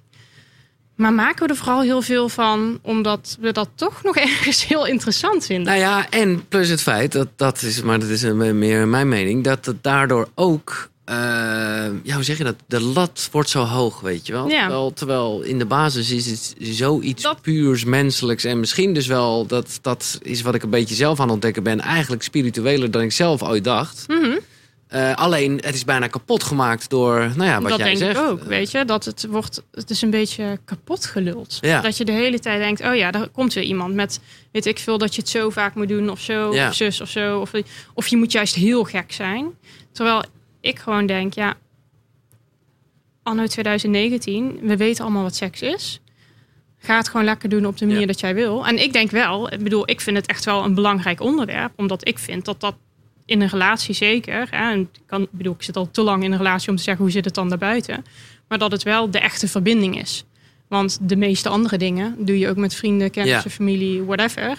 En seks normaal niet. Tenminste, ik niet. Nee, nee, precies. Nee, dus eh, ik vind dat wel iets belangrijks. Het is wel- een wezenlijk onderdeel van mijn relatie. Maar ja, weet je, ik vind het gewoon allemaal niet zo spannend. Ik Nee. denk altijd, ik doe gewoon precies waar ik zin in heb. Nou, wat ik wel fascinerend vind, maar dat is een van de komende gasten. Eh, of een duo eigenlijk is dat meer. Ja. Is, is, en ik heb daar totaal geen ervaring mee, maar dat maakt het allemaal nog minder plastisch. Is echt Tantra. Dus om het Ja, echt heb ik wel. alleen maar. Ja, heb je daar ervaring mee? Nou, ik heb er geen ervaring Nee. mee, maar dat vind ik dus al heel boeiend. Want Ja. ik denk dan, hoe vermoeiend dat ik een paar uur moet gaan wachten op een orgasme. dat denk ik dan. Ja, ja, ja. Want ik denk dan echt, nee, dat is echt niet aan mij besteed. ja. En dan zie ik van die mensen, maar goed, dat is dus Nee, ja, ik- voor iedereen een andere Nee, ja, smaak. dat is waar. Ja, ja. Dan, dan moet ik met mijn man, ja, dan ik me al helemaal dood. En denk ik, moet ik dus bij hem en dan moeten we gaan ademen en aanraken en een veertje en een dingetje. Ja, dat is gewoon helemaal niks voor mij. Nee. Nou, wat ik voornamelijk, dat vind, ik wist niet eens dat het kon, dat vind ik fascinerend, is dus dat je dus wel een orgasme kan hebben, Ja, Maar dan geen, eh, noem je dat? Geen ejaculatie. Ja. Dus, dus, dus maar en voor mij was dat eigenlijk zo met elkaar verbonden. Ja, dat snap ik wel. Maar, Maar, dat hoeft misschien dus is dat... helemaal niet. Nee. En maar dus, dus, ik dus- hoor ook wel daar, dat mensen daar dan super enthousiast over zijn hoor. Maar, maar ja, wat is bijvoorbeeld voor jou de reden om dat te gaan verkennen? nou, Dat vind ik dan boeiend. Oké, laat ik het zeggen. Kijk, eh, als je echt, echt ook van die zakelijke en van de, van de zelfontwikkelingsboeken bent, dan zal op zijn minst de naam Napoleon Hill wat Mhm. zeggen. Ja, ja, ja, tuurlijk. Think and Grow Rich, toch? Ja. En die, en dat, dat, ik dacht gewoon, nou, daar moet ik iets mee. Die heeft het op een gegeven moment, maar ja, dat is eh, fucking lang geleden en, Ja. en heel kort beschreven. Die heeft het op een gegeven moment over het transmuteren Ja. van seksuele energie. Mhm. En ik dacht alleen maar, mezelf kennende, nou ja, jij weet het ook. Ik bedoel, ik zal je vast, eh, ik weet niet, heb ik je beledigd? Of nou, bele- wat, wat, eh, ik, ik, ik zat me eraan te denken. Ik denk, wat heb ik destijds tegen haar?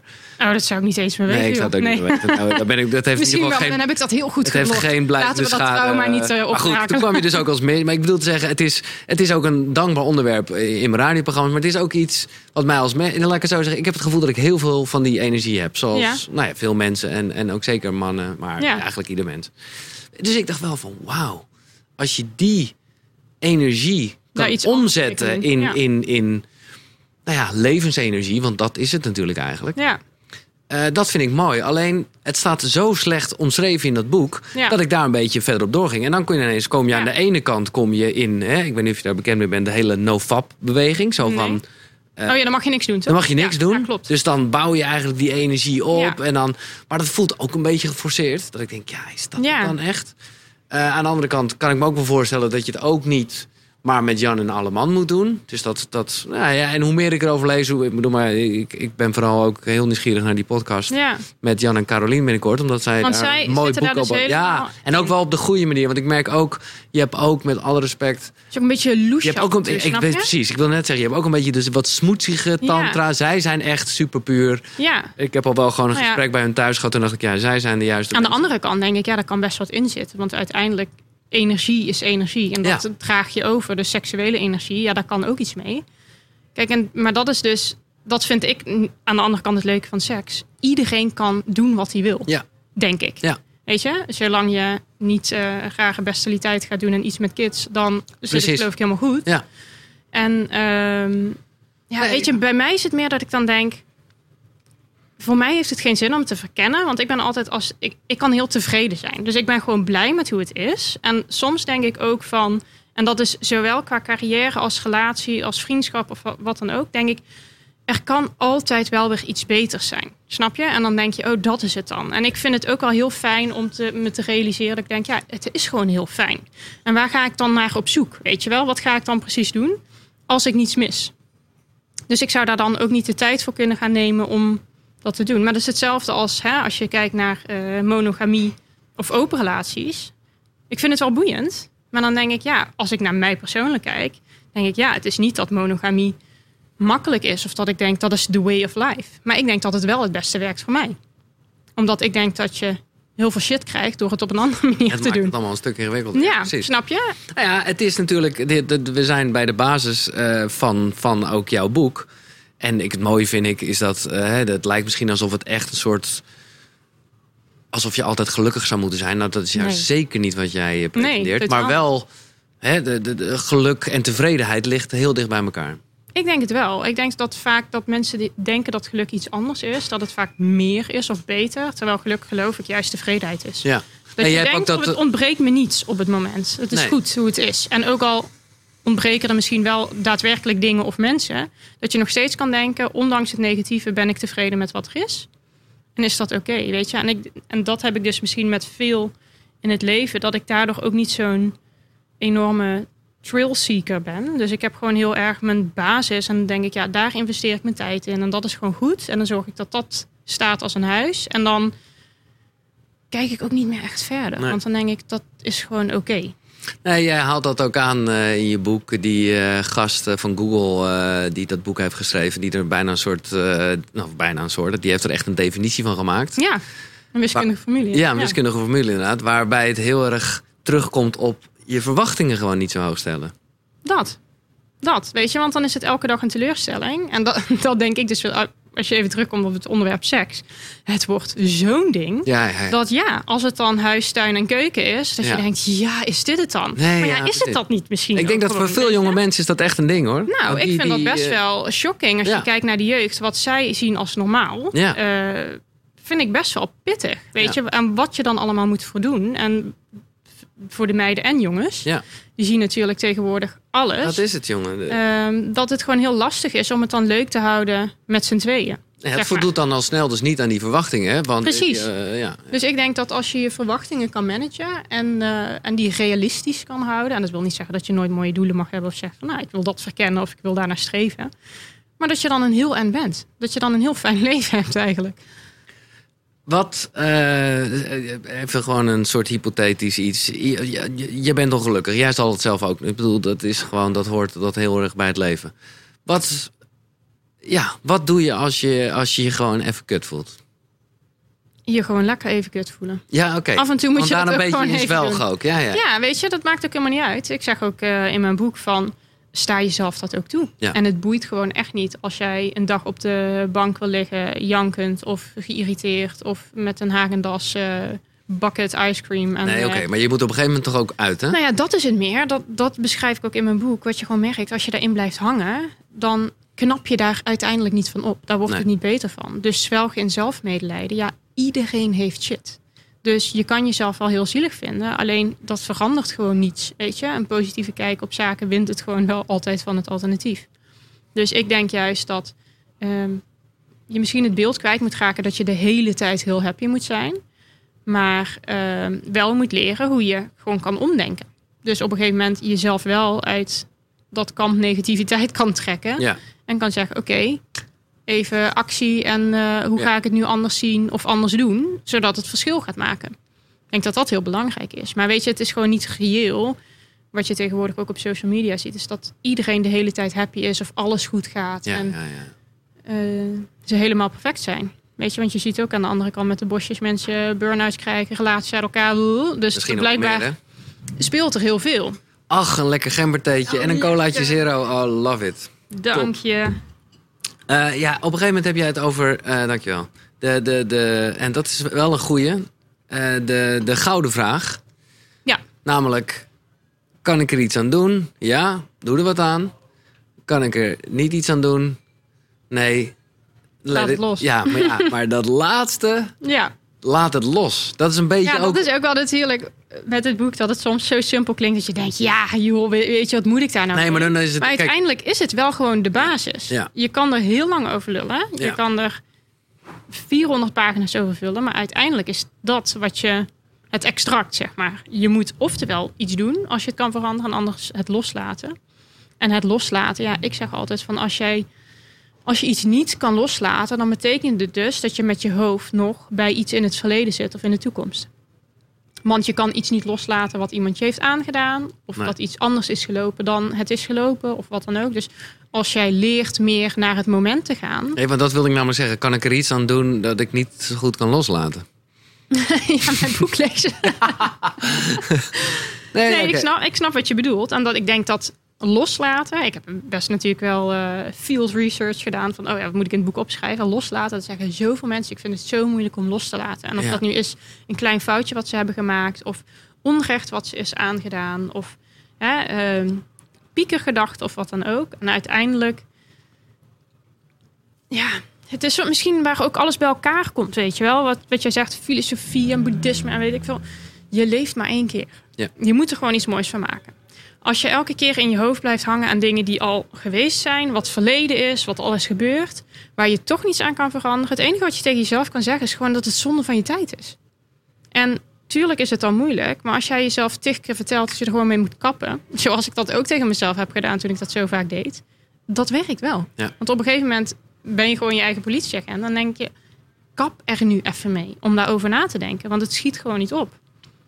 Ik vind dat er echt wel dingen in mijn verleden zijn gebeurd wat ik vind dat eh, onrechtvaardig is. Of wat niet had mogen gebeuren. Of wat ik graag anders had gezien. Maar ja, wat heb ik daaraan om daar de hele dag mee bezig te ja, blijven? ja. Want het verandert helemaal niks. Behalve dat het mijn geluk vandaag de dag wegneemt. Want je wordt daar natuurlijk gewoon zuur en negatief van.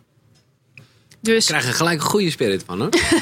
ik, ik denk gelijk, ik gewoon... ja, Ja, Weet je, ik denk dat misschien het leven soms ook zeggen van, oh, het is zo ingewikkeld. Maar soms is het gewoon echt niet zo heel ingewikkeld. We maken het heel ingewikkeld. Omdat we allerlei dingen willen en moeten en verwachten en wat dan ook. Maar als je het gewoon eens gaat benaderen hoe het is. En dat gewoon eens kan accepteren. En tuurlijk, positief vooruitkijken en ergens voor gaan. Maar gewoon af en toe zeggen, het is wel of niet, weet je wel. Het is gewoon Mhm. wij zien zoveel in grijstinten en nuances Ah. en mogelijkheden Ah. en opties. En soms is het gewoon heel lekker om het simpel te houden. Maar hoe, en daar heb ik geen ervaring mee hoor, maar dan moest ik toch even aan denken. Hoe, eh, hoe doe jij dat als moeder? In welke zin bedoel je? Nou kijk, eh, de, positief zijn, dat is iets, nou ja, dat heb jij sowieso Ja, in je. dat En dat kan je gewoon ook heel erg eh, overbrengen aan, aan je kind. Maar als het gaat om, ja, toch de zorgen of je wel het beste doet. Ja, zo, dat is dus best wel stom. Maar als je dus eenmaal dat gaat leren, ook over loslaten en ik hoef niet perfect te zijn en eh, dan. Ik maak me bijvoorbeeld echt nooit druk of ik wel de beste moeder voor haar Nee, ben. precies. ik denk alleen maar, ik wil een hele liefdevolle moeder zijn. Dus ehm, weet je, ik wil er voor haar zijn en dat ze onvoorwaardelijke steun krijgt. Zo. Ja. Maar ik denk nooit, oh, zou ik het wel goed doen? Of Ja, had ik het maar anders gedaan? Puur en alleen omdat ik het alleen maar kan doen hoe ik het doe. En hoop dat dat het beste is. En ook misschien zo nuchter ben dat ik denk... Weet je, ze heeft een dak boven haar hoofd. Ouders die van haar houden, weet je. Ehm, Ja, top. rust, reinheid, regelmaat. Weet je? Ja. Ze groeit echt in een bevoorrechte positie op. Het is oké, weet je? En als ik de hele dag kritisch ga zijn op mezelf als moeder...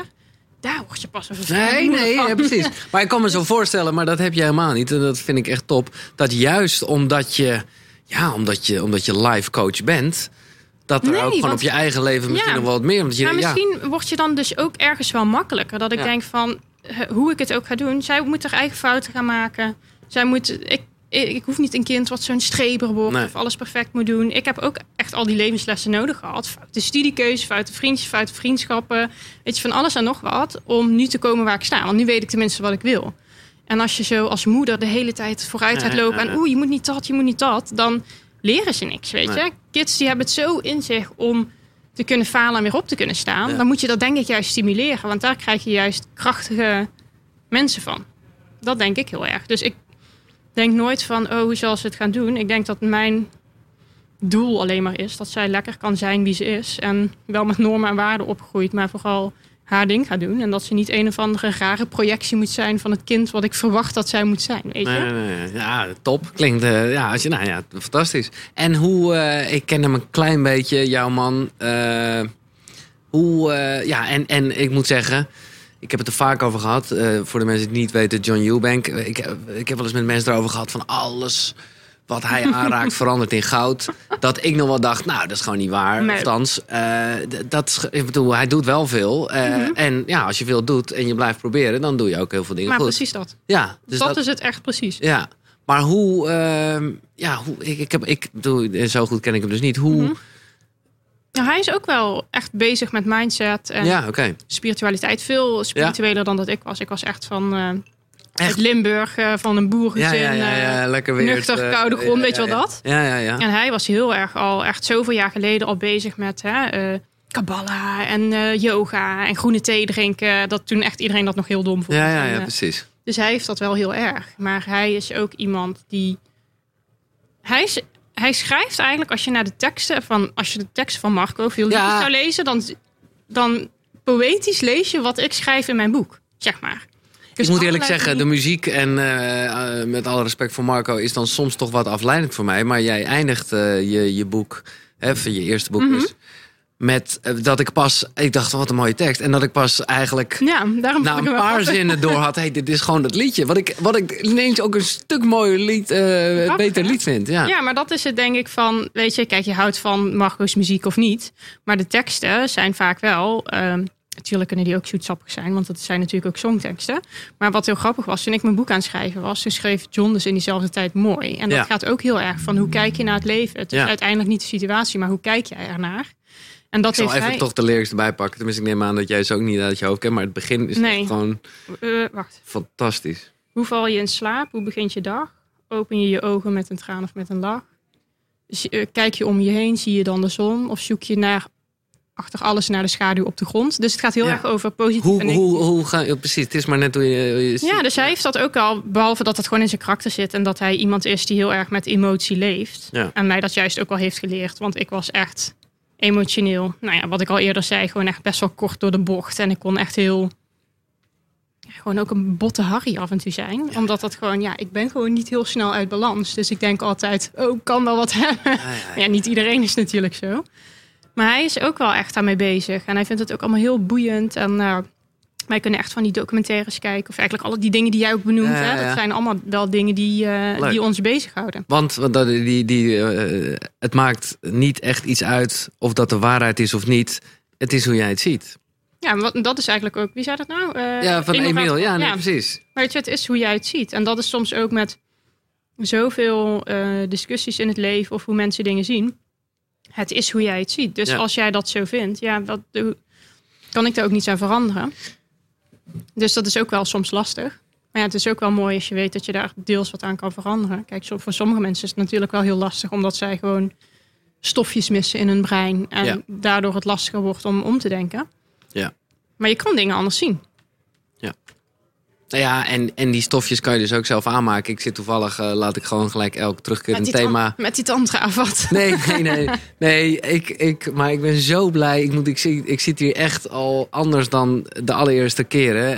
Eh, omdat ik namelijk... Op een gegeven moment werd er bij mij ADD geconstateerd. Nou, Mhm. op zich, eh, ja. Nou, ik was er wel blij mee. Dat er, het is altijd fijn om een soort... oh, Oké, dat verklaart Mhm. een soort eh, storm in mijn hoofd en toestanden. Mhm, Nou, oké, medicijnen. Nou, eh, ja, oké. eh, ja, storm gaat liggen. mhm. Maar ergens knaagde het toch als een malle. Dus eigenlijk gedurende deze podcast... iedereen die ik erover sprak, die zei... stop ermee, stoppen met die medicijnen. Hm, ik vind dat niet altijd waar. Nee, ik vond het... En ze zeiden het ook niet zo heftig ja, als ik dat nee, ik nu zeg hoor. Want ze, iedereen weet natuurlijk wel van... eh, daar ga ik niet over, maar... hè?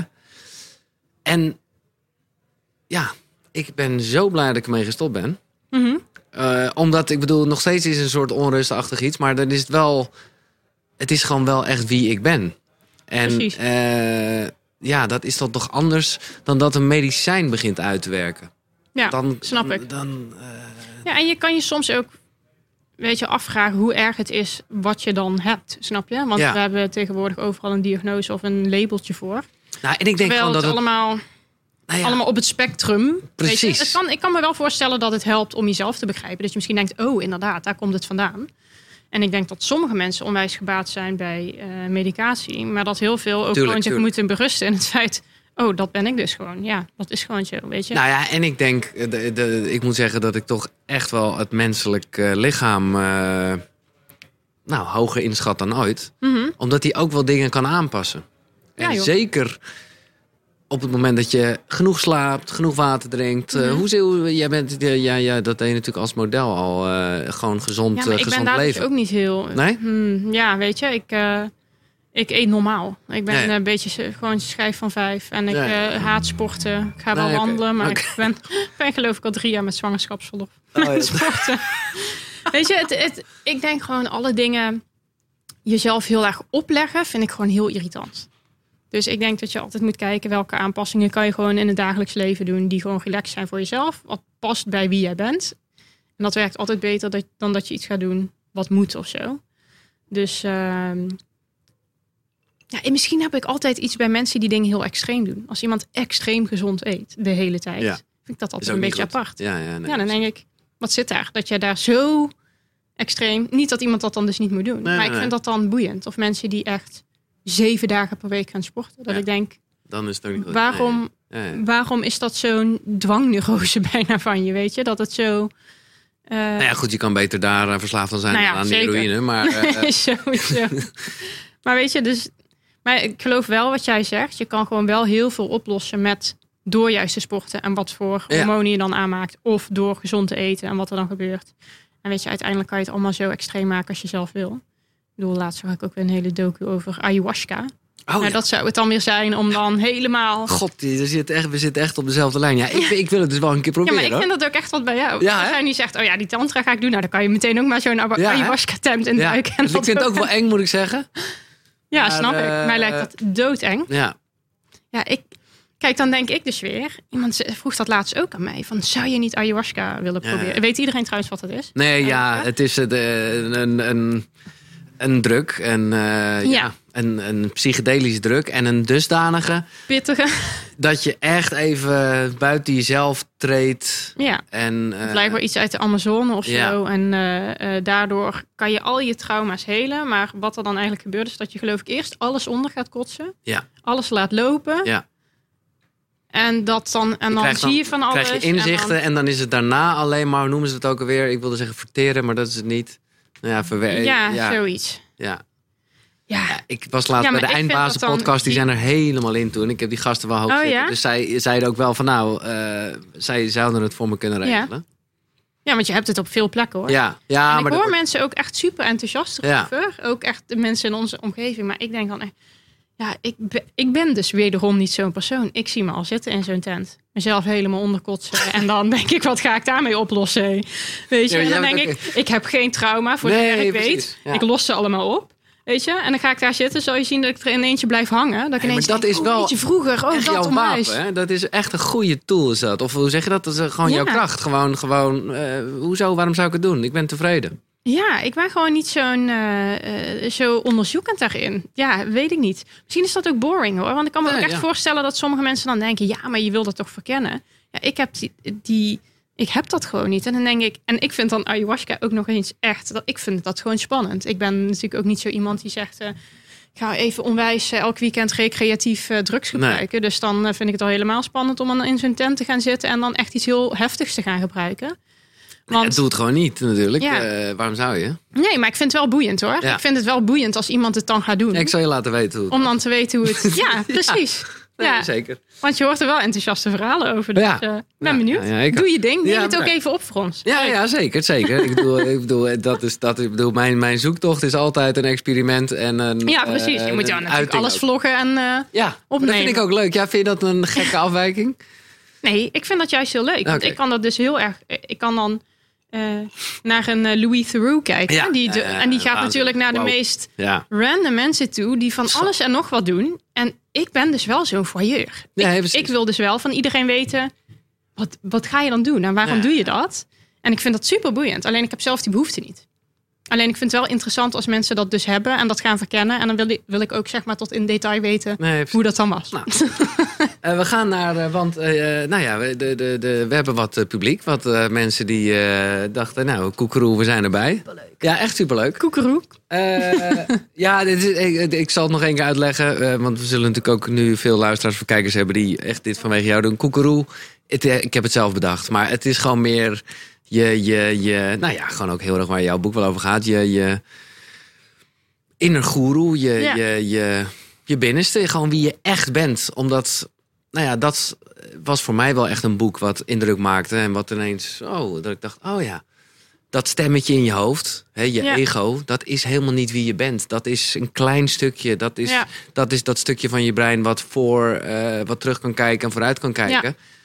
Maar dat is niet wie je zelf bent. Nee. Nou ja, dat, En, eh, ja, maar ik vind dat dus super boeiend. En Ja. ik denk dat is toch het mooiste wat je kan bereiken als je ooit jouw dag komt en dat je denkt, ja, ik was wel gewoon helemaal wie ik gewoon ben en dat was helemaal oké. Ik ben ook, nou, ik ben nooit echt bang geweest voor de dood. Maar ik, ik zou bijna zeggen, ik heb er nu zin in. Maar meer, nee, ja, nee, maar meer dan. Nou, dan ga je die ayahuasca doen. Nee, ja, dan, precies. Wie Die weet, ben je dat sneller? Nee, nee, goed. Laat maar, je begrijpt wat ik bedoel. ik snap hem helemaal. Ja, maar ik wilde zeggen, we hebben dus nu publiek. Dus ik zal eventjes, eh, want ik heb van tevoren gevraagd of er vragen. Ik ga ervan uit dat er vragen zijn. Zo niet, dan. We eh, hebben heel erg nagedacht ja, nu. toch? Misschien heb ik de Geen vraag idee. al gesteld. Zoals jullie nu al hebben gemerkt, er zijn geen foute vragen. Je kan Nee. overal Nee, iets dat, over het, is wel waar, ja. Even kijken. Nee, maar ik herken dat wel hoor. Ik heb dat ook. Dat vind ik dan ook weer interessant. Mensen die onwijs bang zijn voor de dood. Ja, heb ik ook niet. Ik hoop alleen niet dat die al komt. Maar Nee.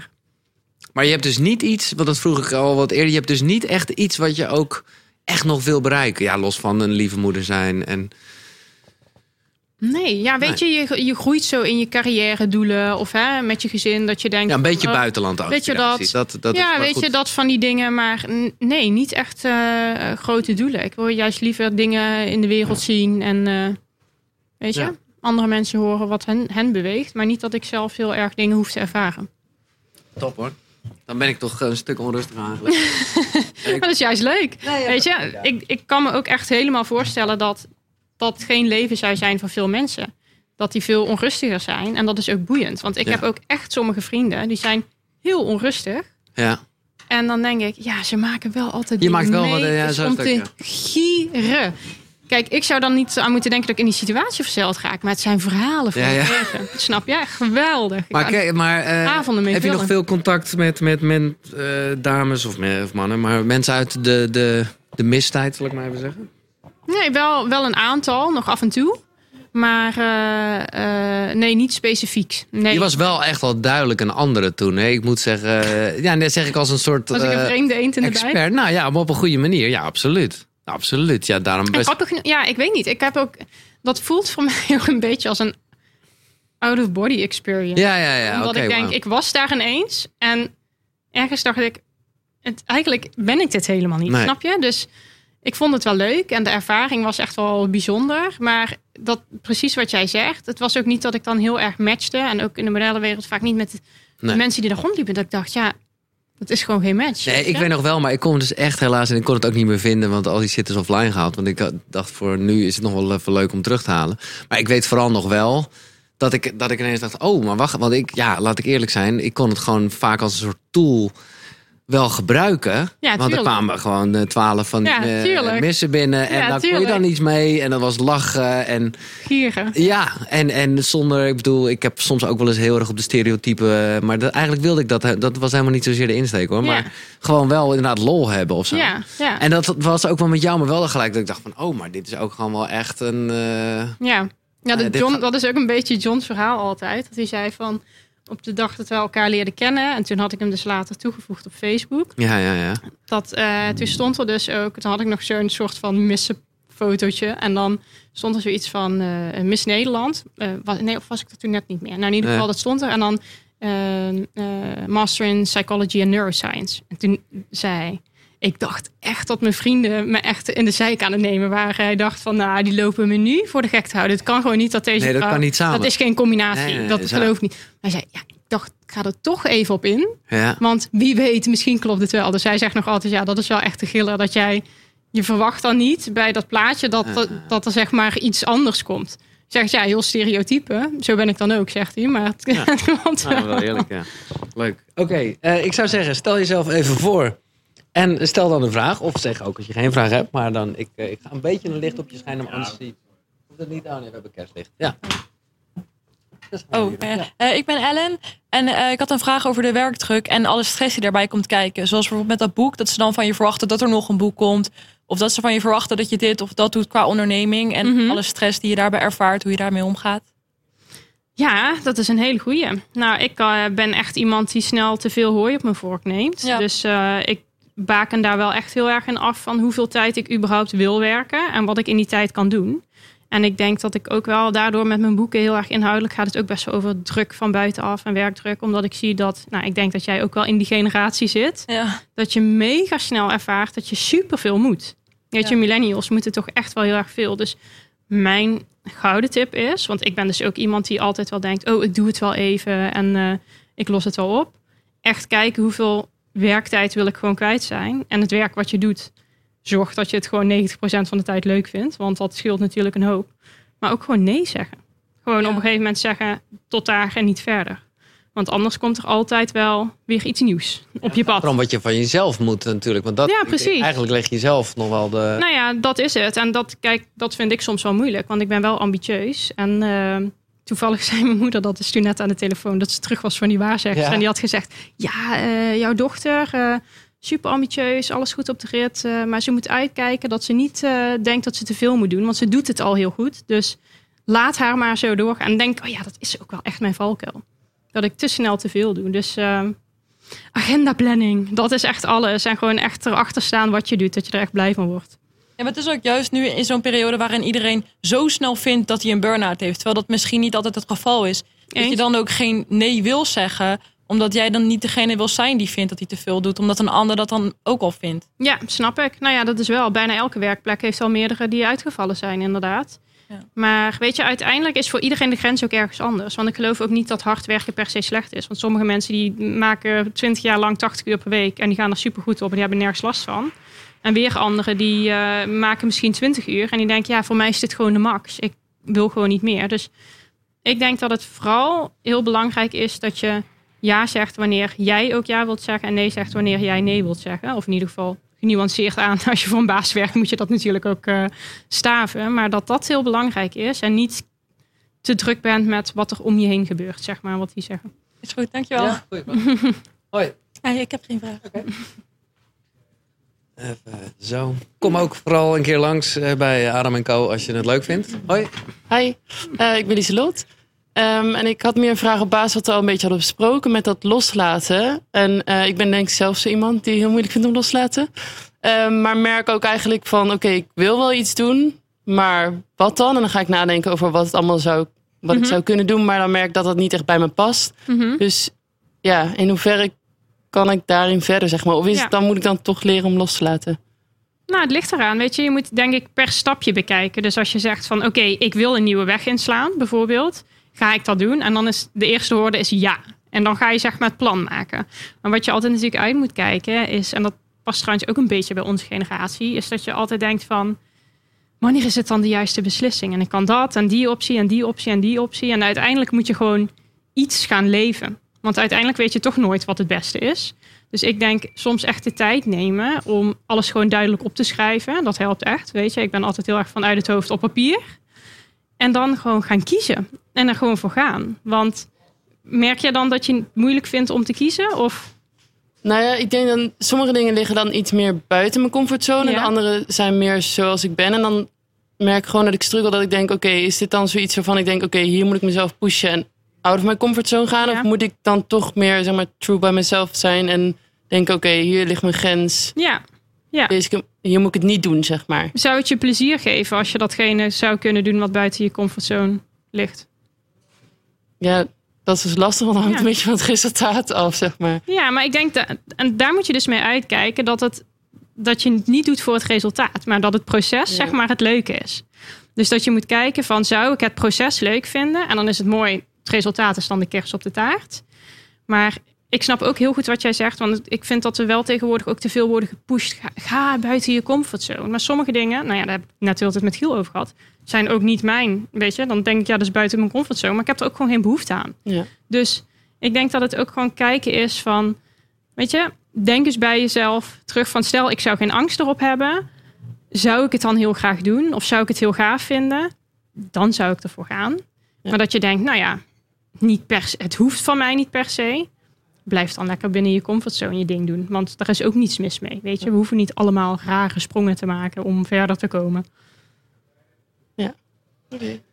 Ja, goede vraag. En ook. Ja, ja, ja, met twee, twee handige dingen. Namelijk inderdaad, als je op een gegeven moment de keuze hebt gemaakt, eh ga Ja. er dan ook voor. Ja, Dat is ook wel lekker duidelijk. En inderdaad, eh, is dat out of your comfort zone?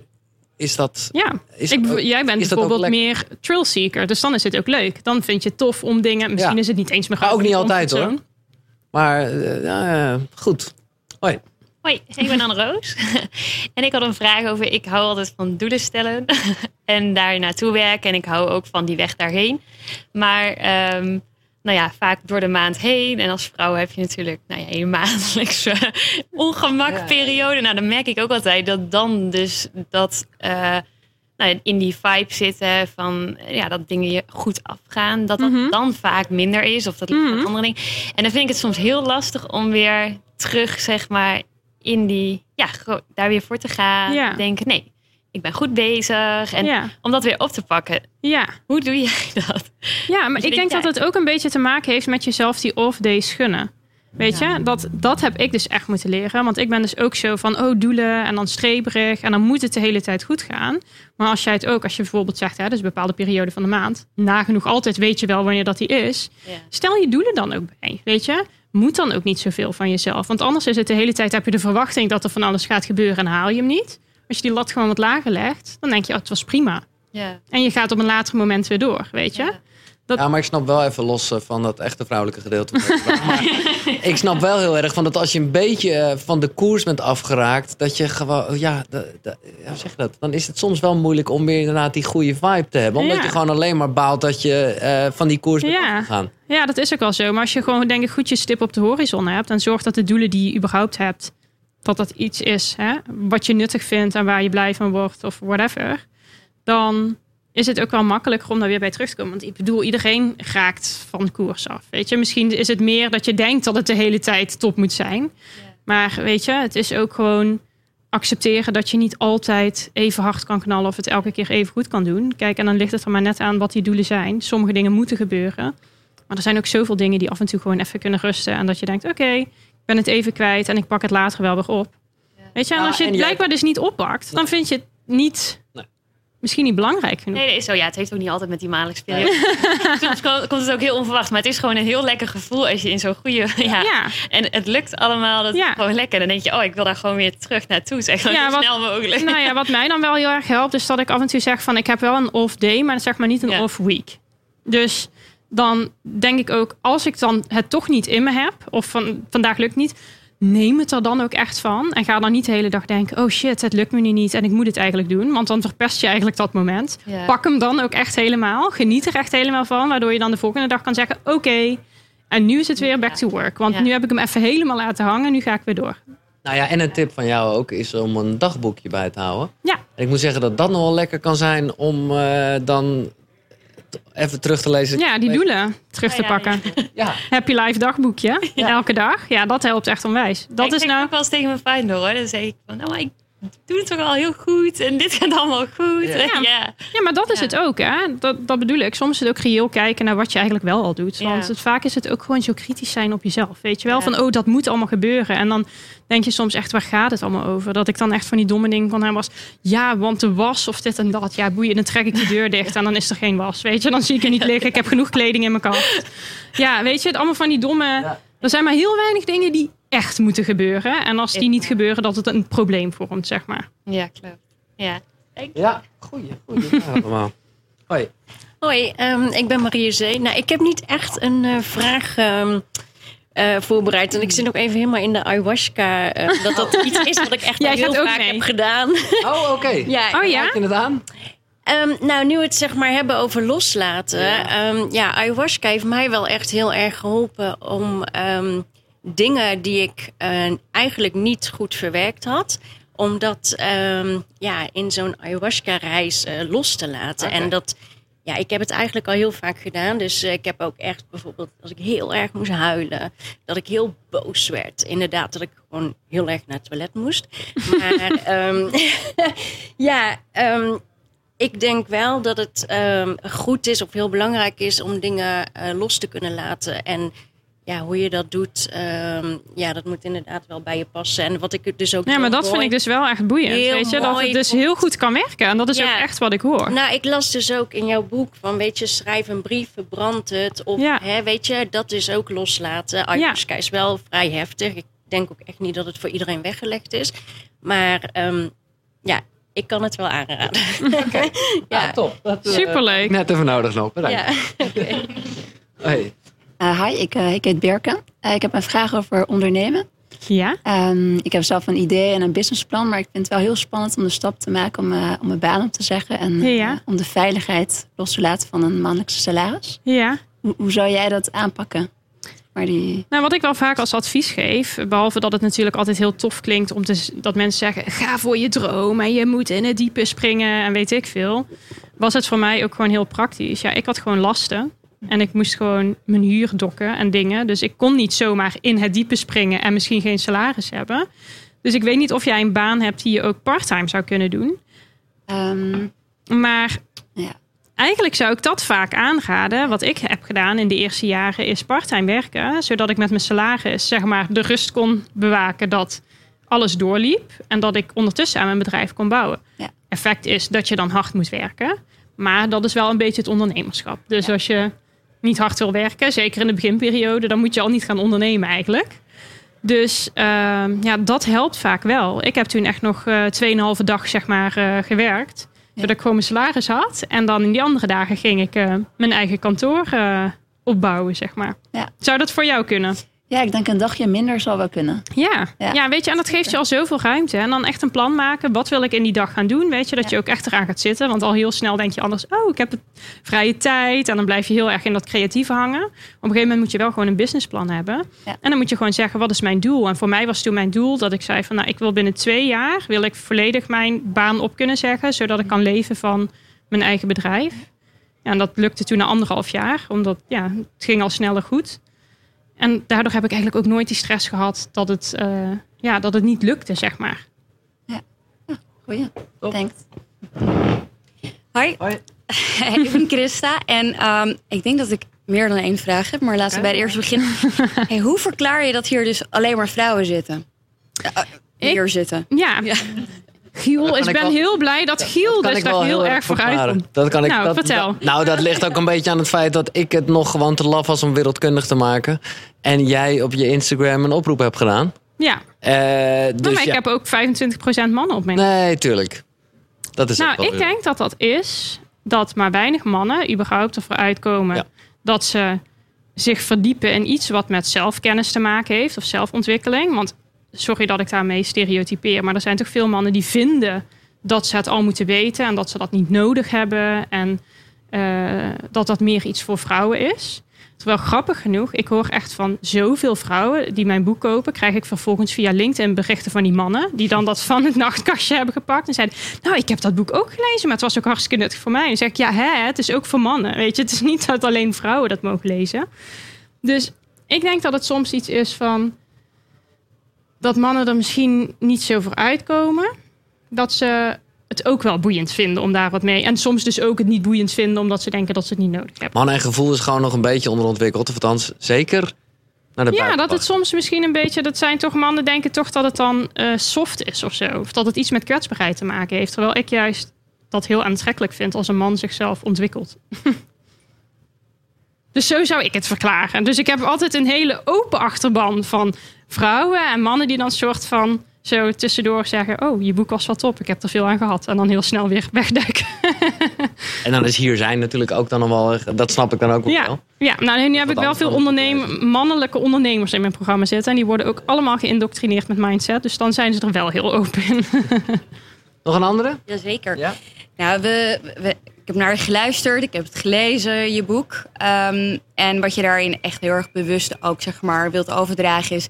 geniet van die kleine momenten, want dat zijn de momenten die je gelukkig maken. Nou, dat probeer ik ook echt wel soms gewoon te doen. Ik heb ook een kleintje thuis, dan ga ik zitten naar me kijken... en dan denk ik, oh ja, weet je, dit is Ja. eigenlijk wel het toppunt van tevreden en gelukkig Ja. zijn. Tegelijkertijd, eh een fulltime baan, eh, een relatie, vrienden... Ehm, word je ook steeds vaker uitgedaagd in boeken, eh, podcast van ehm, waar wil je over tien jaar staan? Waar wil je over vijf jaar staan? Ja. Maak een moodboard. En dan worden we dus ergens geïnspireerd, dan wel niet gedwongen. ja, Als je ergens voor kan, moet je in de, doek- in, de, in de toekomst kijken, moet je visualiseren waar je zou zijn. En dat haalt je weer uit het nu. ja. Met die beperkte me-time die je hebt, ga je daarin natuurlijk ook alweer Ja, een beetje eruit ik. stappen. Snap ik. Hoe bepaal jij die scheidingslijn?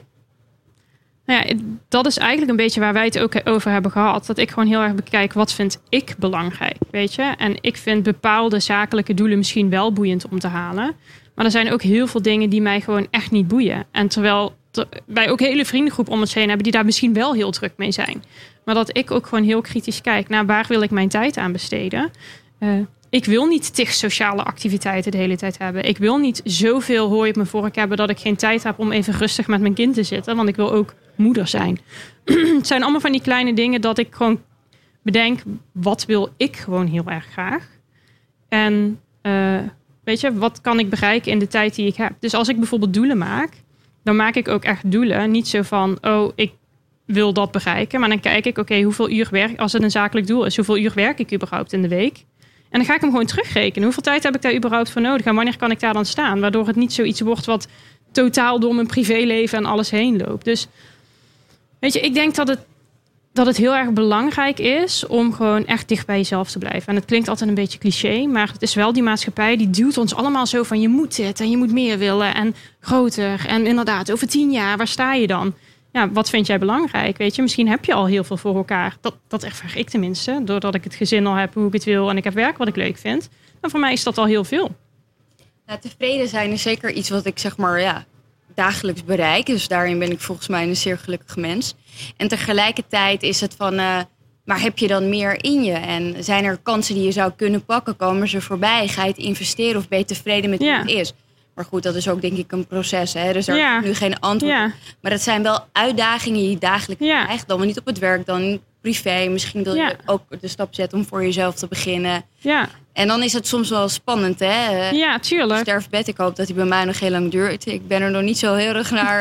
eh, Ik hoop bij, bij mij ook hoor. Maar, ja, ja, ja. Maar dat je dan toch denkt, ja, maar ik zal toch niet die persoon zijn die dan Ja. zegt, had ik maar wel die doel gezet en Ja. die stip op, het, eh, op de horizon en had ik maar gegaan en Ja, precies. minder in het Ja. moment gaan. Maar ik denk dat dat dus belangrijk is. Dat je wel elk jaar, zo doe ik dat in ieder geval wel met mezelf, ben, dat ik echt even incheck van, als ik nu op relatiegebied kijk, eigenlijk de vier grote gebieden die ik altijd benoem in mijn boek, dan kijk ik gewoon op die gebieden, en dat heb ik nu in de life hacks ook meer opgenomen, dan kijk ik naar die jaardoelen die ik daar binnen heb. En dan bepaal ik die echt aan de hand van wat ik belangrijk vind.